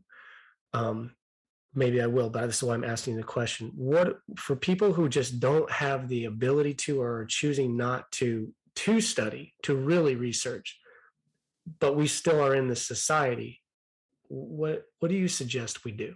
You know, how do we still go about living? And, There's and even having partic- fantastic podcasts to listen to. There's so many ways to learn. Have a friend like me. The conversation we're having now. I mean, people are learning, listening to you right now. Me and you have this conversation. Yeah. You know what I mean? Like you like to listen to books on tapes. Well, I can recommend a bunch of books on tape. I can recommend a punk rock book about a art a guy who's punk rock, just to say, like, look at what this guy believes and thinks and how he thinks differently, and you can grow from it. You know, I mean, it doesn't off. You know, I'm not asking you to go march against capitalism. That's not even my biggest thing. Like my biggest thing is let's argue well, let's disagree well. Yeah. I don't think there's anything wrong with you. It's just what I'm saying. What I want to encourage you though is say is I have dyslexia. That's why I have co-writers on all my books. Yeah. You know, if I can get out of this with my learning disabilities, with my things, and I can spend, I don't spend hours and hours and hours a day. You know, I just choose, try to choose wisely. You know, I try to talk to people I love and figure out what to do. And I think you Yeah. could do it. I mean, you can listen to a freaking awesome podcast. I mean, for me, all this stuff didn't go because I was like, I'm going to read the Communist Manifesto. No, it came because I was reading Paul Tillich and Hegel and Martin Luther King Jr. and these people. And those are why these ideas of like why capitalism seems so dangerous came to me. And then I started looking into it because they were pointing in that direction. So what I say is find what you love, you know, find what your passion is. And, and maybe Yeah. see where that that that leads you to. What does that does that might guide you to a different road that you never thought you'd be on?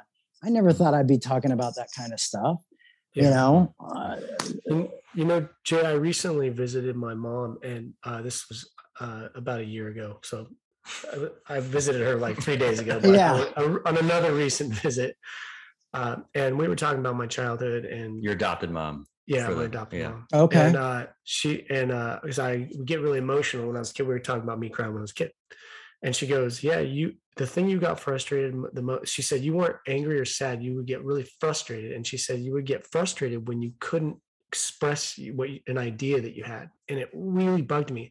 Hmm. And that's what I feel like in a Yeah. discussion that we're having right now, and it's kind of to use Christian parlance, convicting me Hmm. because I'm realizing that I do want to participate in these conversations. I have a mind to do it and I have a heart to do it. I just haven't been, ed- I haven't educated myself. Like, and just there's nothing wrong with that. I mean, No, I we, get that. we I- act like ju- ignorance is this bad word, but it's just like it means you just haven't looked into it or learned it yet. I mean, there's nothing wrong with that. There's so much I don't know. It's like I recently bought a car. Speaking of capitalism, it was the first time I ever bought a car that I researched and chose. Yeah. And now that car reflects me, and it's a total tool and ally, and it's been amazing. It's changing my life. Its nickname is a game changer.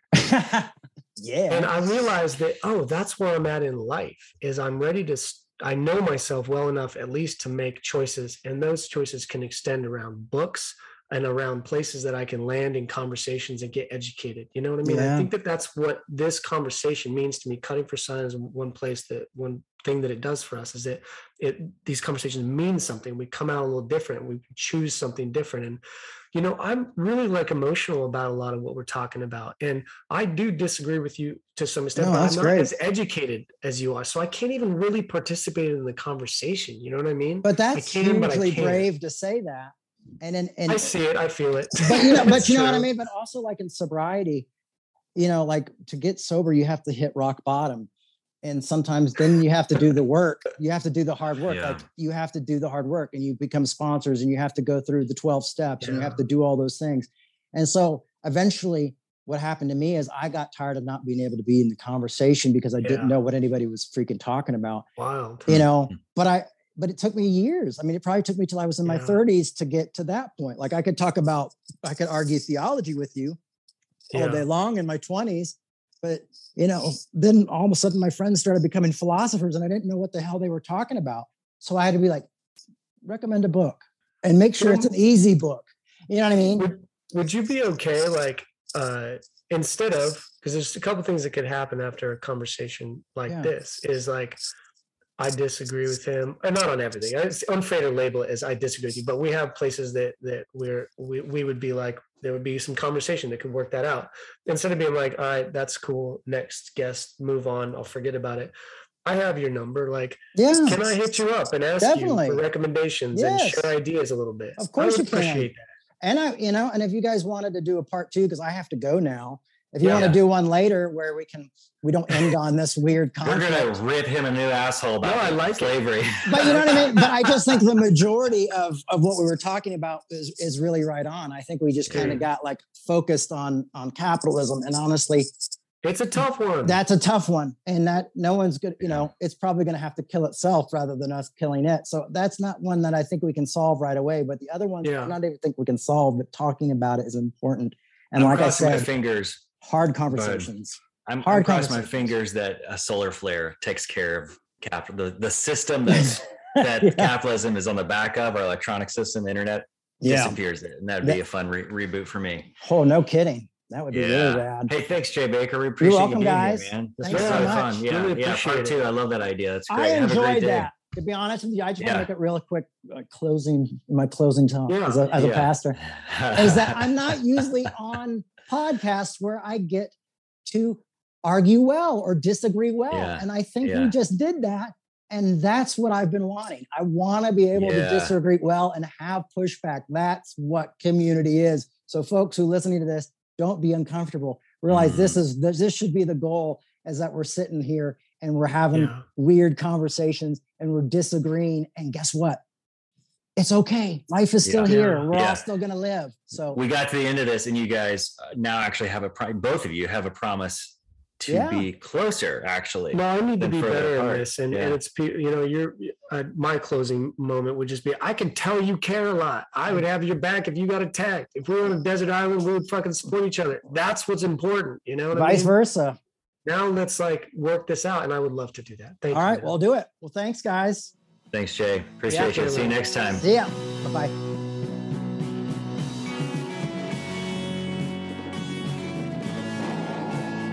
Okay. Hey, welcome to Cutting for Sign, episode 47.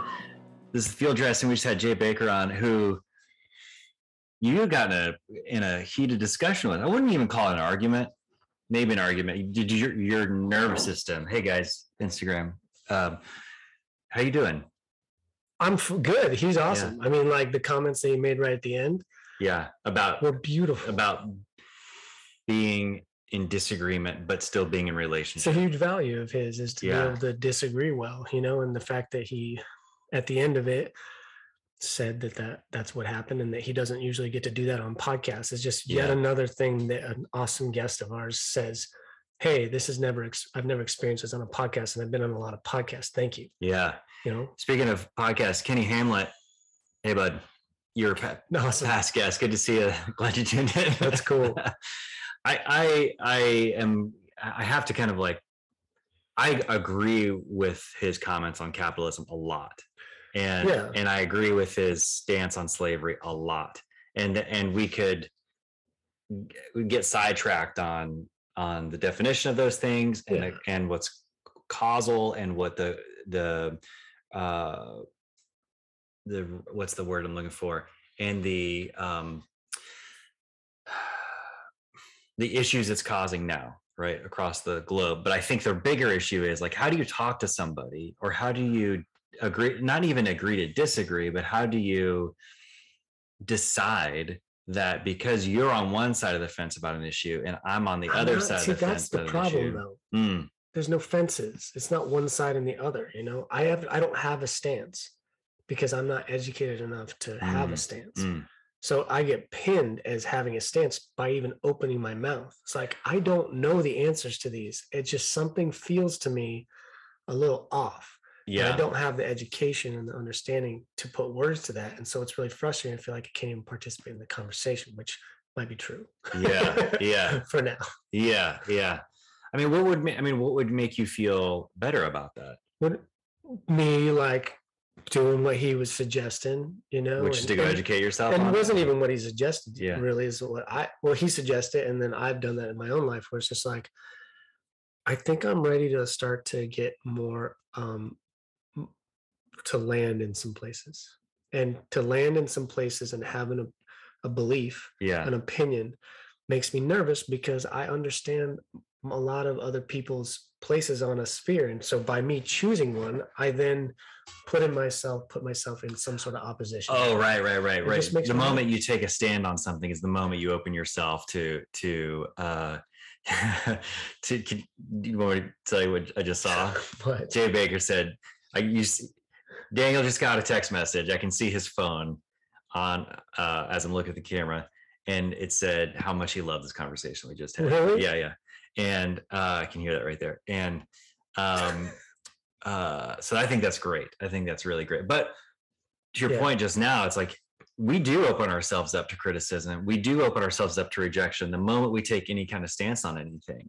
And uh, Rick Medeiros on here. Hey, man, good to see you. Glad to see you, Rick. yeah, Yeah. I don't I think that I have enough care and awareness. And I'm not saying I'm these are things I'm great at, but I think I have enough to now balance that with education. Yeah. And I know we but it makes me nervous because I'm gonna look stuff up on my phone and on my computer, and my algorithms are gonna feed me certain stuff. And Yeah. how do we get out of the algorithms? You know, Yeah. genuinely, Yeah. and not just to the quote opposition. that's the extreme other side. So of course you're gonna disagree. You know what I mean? Yeah. And so I just like, I think I'm ready to slow. That's why we started this podcast. I'm slowly ready to begin to land in some places and be like, okay, even in Daniel, it's a self talk. It's Yeah. okay for you to land here. You're not saying everyone else is wrong. You know, Yeah. you're just saying, this is what I believe. And I haven't done that on a lot of difficult topics, Hmm. but I'm starting to have those. I've emotionally landed somewhere, but I haven't intellectually. There's there's not a framework of expression to express the emotional place. Yeah. You know, I know what I what you know what I mean? I do. I, I do. And one of the things that uh, a couple of things I want to like kind of revisit from this conversation was one was the idea that um capitalism and I'm not trying to like Yeah, go pro or no, conversation. oh well I'm not I'm well I want to talk about a deeper issue which is the void the feeling like what do I need in my life to be complete? Yeah, and and i think that's why um you know the market for stuff and the and i was one of my funny guilty pleasures that i've spoken to you about before is like getting into craigslist and like rooting around on craigslist. And i and one of the one of the weird places i like to go sit go onto craigslist is the free stuff uh listings and when i think of like this is the problem we think stuff is going to fix us or we hope that stuff is going to fix us. you're assuming everyone believes that, though. I don't believe that. well we were talking about this at the beginning. We were, t- we were talking about exactly this. What what we believe and how we act are different. And if if we are buying things to feel better then we believe stuff makes us better and What? I don't. Th- I think that's problematic. That doesn't sound true. it is problematic not a and it's not true but we live that way like i would feel better if i buy this thing don't you know that you'll feel better for a little while and then you won't? of course So- of course So you know Eh, the truth. and i do it anyway But but that's not bad that you do that. Um is it bad Is I it eat a meal. bad? I'm not eating a meal thinking I'm never going to be hungry again. I eat the meal knowing I'm going to be satisfied for a little while and I'm going to enjoy the meal and that's it. yeah Stuff in my life at least is the exact same way. I buy a new shirt and I'm like, "Ooh, this feels really good. I feel better." And then it I don't get that same, you know, that same honeymoon phase with it anymore. But that doesn't mean that the shirt's not valuable anymore and that I'm going to just get rid of it and buy another one. That's when it's a problem. Go to Craigslist and look at the free listings, man. I'm not saying what- I'm not saying people don't do that. But I Yeah. don't do that. And when people talk like everybody's everybody, I'm included in that. I'm like, no, not everybody. And I'm pretty sure I'm not the only one who has a healthy relationship with material things. Um, I would. I'm not. I'm not here to argue with you one way or the other about that. I, mean, I think. I think you are probably way closer. I think everybody's way closer to each other than we think. Number one. Number two.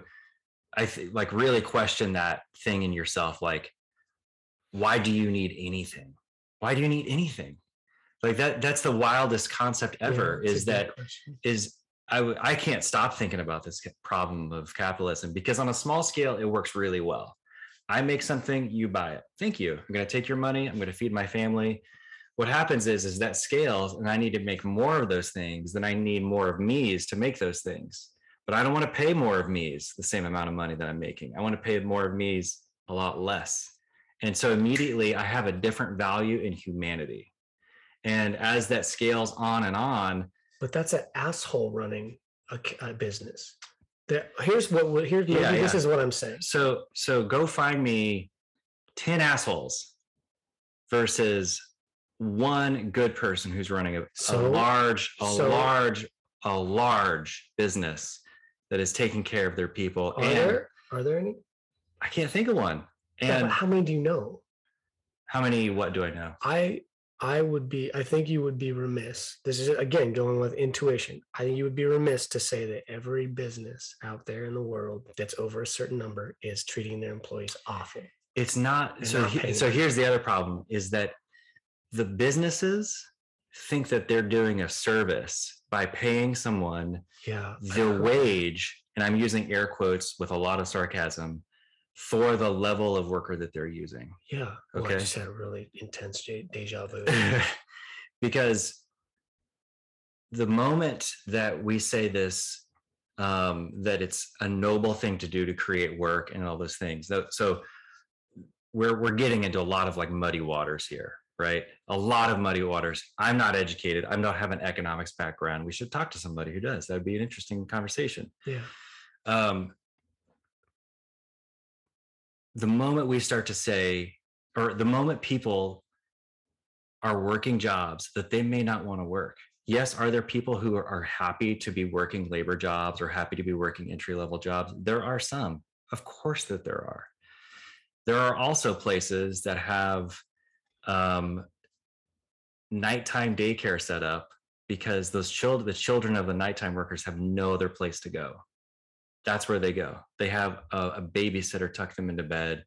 They wake up and their moms and dads pick them up from their night shifts and they're off to, to school. And then mom and dad sleep a few hours and they go do another job. Given all of the all of the choices, do you think that the mom and dad wants to do those jobs? No, they're, I mean, for lack of a better word, forced into that position. That's fucked up. That's a fucked up thing to do to not be able to to want to care for your child and to want to take care of them when they're sick or want to take care of them when they're crying out alone in the dark, you know, at night, and they're unable to because they're working a warehouse job for fucking Amazon or whoever, so that you and I can buy a book. Like the cost of our click, Okay. like it seems to me that that problem that you're talking about is is for a lot of reasons that have to do with being human on this earth yeah, and to reduce the entire reason of all of that suffering into this what i would call straw man of of capitalism or other people say Yeah, other things yeah. i think is a logic fallacy it's reductive it's not nuanced and it makes something that oh by the way is all over your body and in your life the thing that so you yeah. now believe is the ultimate enemy and i've heard too Oh, I, don't, I don't believe it's the ultimate enemy. I think it's one of the systems that's perpetuating our inability to have connection, and one of the things that ha- that is is constantly keeping our eyes off of like real problems. And I think one of the real problems isn't capitalism as much as the human brain's ability to go, I'm a value and you are not. And I'm a value and that other person isn't. I'm a value, my time is valuable, my space is valuable, the things that I own are valuable. And be, and because of whatever qualifiers that may, you know, that the person, that the brain can br- bring up says you aren't.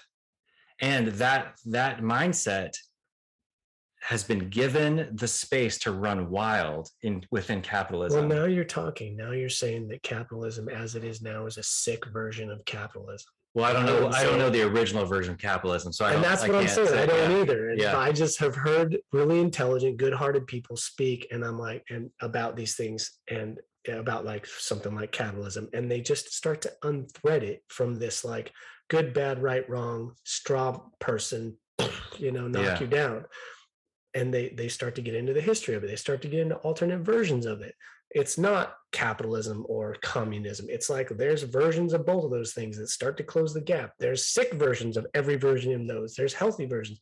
This is the type of conversation i would like to have. And this is the type of conversation that i think i believe is a little closer to the truth.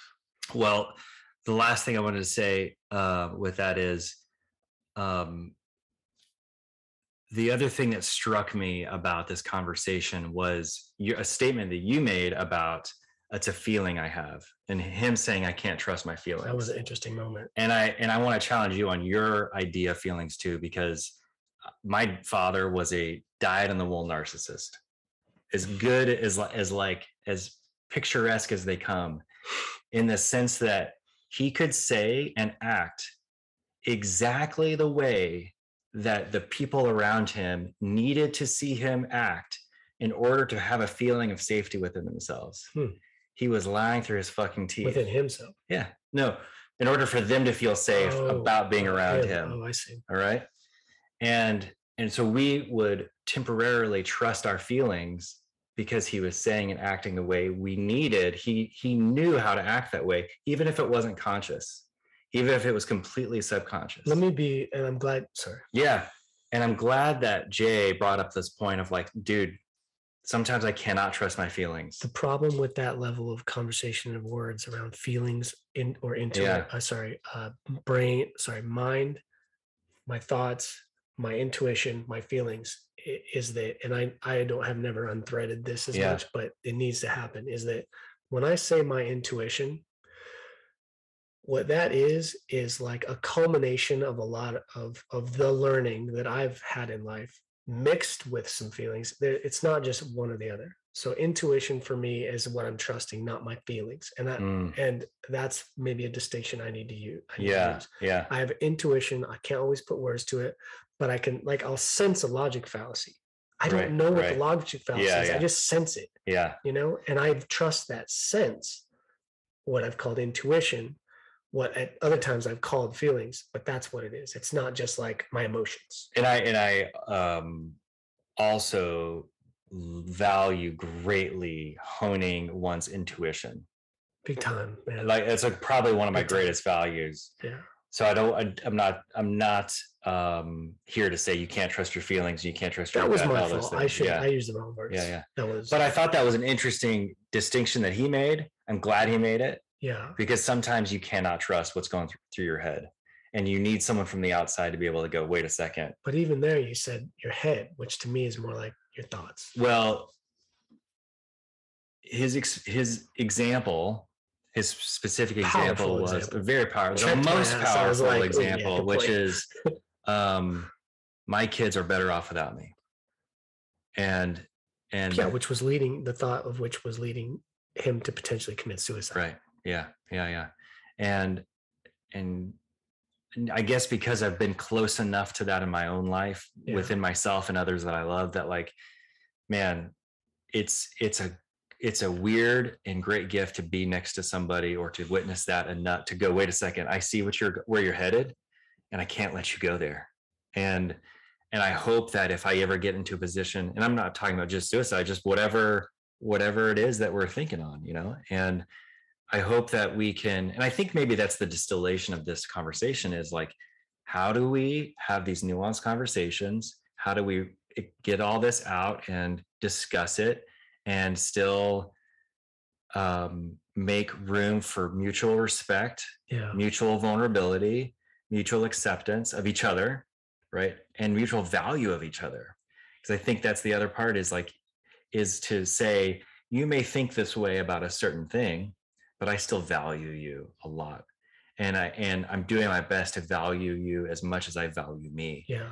and i'm also trying and in, in other regards i'm trying to value me as much as i value people and that's its own challenge as well we've been talking a long time this has been a, a very long podcast which i okay. love getting to do anything you want to say before we wrap up Yeah. Just Yeah. like, just to be very clear, you know, the, one of the reasons that you and I started this project, which has just been amazing, Yeah. like for way more people than just you and me, it's affected people. And we experience that every day. yeah yeah You know what I mean? Yeah, It's it's- been shocking. it's been amazing to get on the other side of a year and feel like more power from this like more excitement and more joy from it than at the beginning And one of the things I value is to publicly work your shit out. you know, as long as you're doing it in a way that Yeah. is not hurting other people. And and you know, I have a lot to I have a lot to a lot of room for growth. Mm. But like the the soil is fertile. And I know that. Mm, And that's kind of why that conversation with Jay was was like meaningful to me. It's Mm. The the soil is more fertile than the seeds I'm putting into it or the work that I'm putting into it. It's like I'm I'm just I'm Mm. like a farmer that's been this like I'm so proud of my fertile soil. Awesome. I'm so happy about it. But it's like, yeah, we're year three and you haven't grown anything, bro. it's just germinating in there. It's all going to come up at some point. Well, and so like I'm yeah. ready to plant some seeds and land Yeah. to make some choices. You know, Nice. what kind of garden do I want, do Yeah. I want to grow? What kind of food? Where where am I? It'd be an interesting exercise, I think, for you to start to type out things you believe or don't believe in. Yeah, or have no, no, you know, like I don't think about this thing. I I think very little about capitalism, Yeah. and just let that be a, a thing. And then, does that make sense? Thanks. I appreciate that. And and but the thing I wanted to say really quick just is like I do not at this point in time stand firmly in my my words about things like capitalism some of the subjects. Like we were talking about slavery, not to get into it again, but you know, I of course slavery is terrible and of course people are suffering. I get that. Now what are we going to call things? How can we land on words to call these things? And if we disagree on one word on one other word, can we just do can we recognize we both care for people and want suffering to stop if Yeah. we really do and so i'm working all that out and jay is further along the line and his garden has some like a lot of choices he made a long time ago and he's been growing things and i'm, I'm not you know and i'm ready to and that's what that's meaningful but just i would ask anyone who's listening you know or, and you it's just like, hey, you know, I don't know the answers, but I have a good heart and I'm ready to start making some choices around maybe answers for me. Yeah, yeah. I've read the article, Daniel. I have answers. Fucking with you. Such a day. I have no sense of humor when it comes to a point like this. My Thanks everybody for joining us. Appreciate those of you who uh, tuned in on Instagram Live, and uh, see you next time.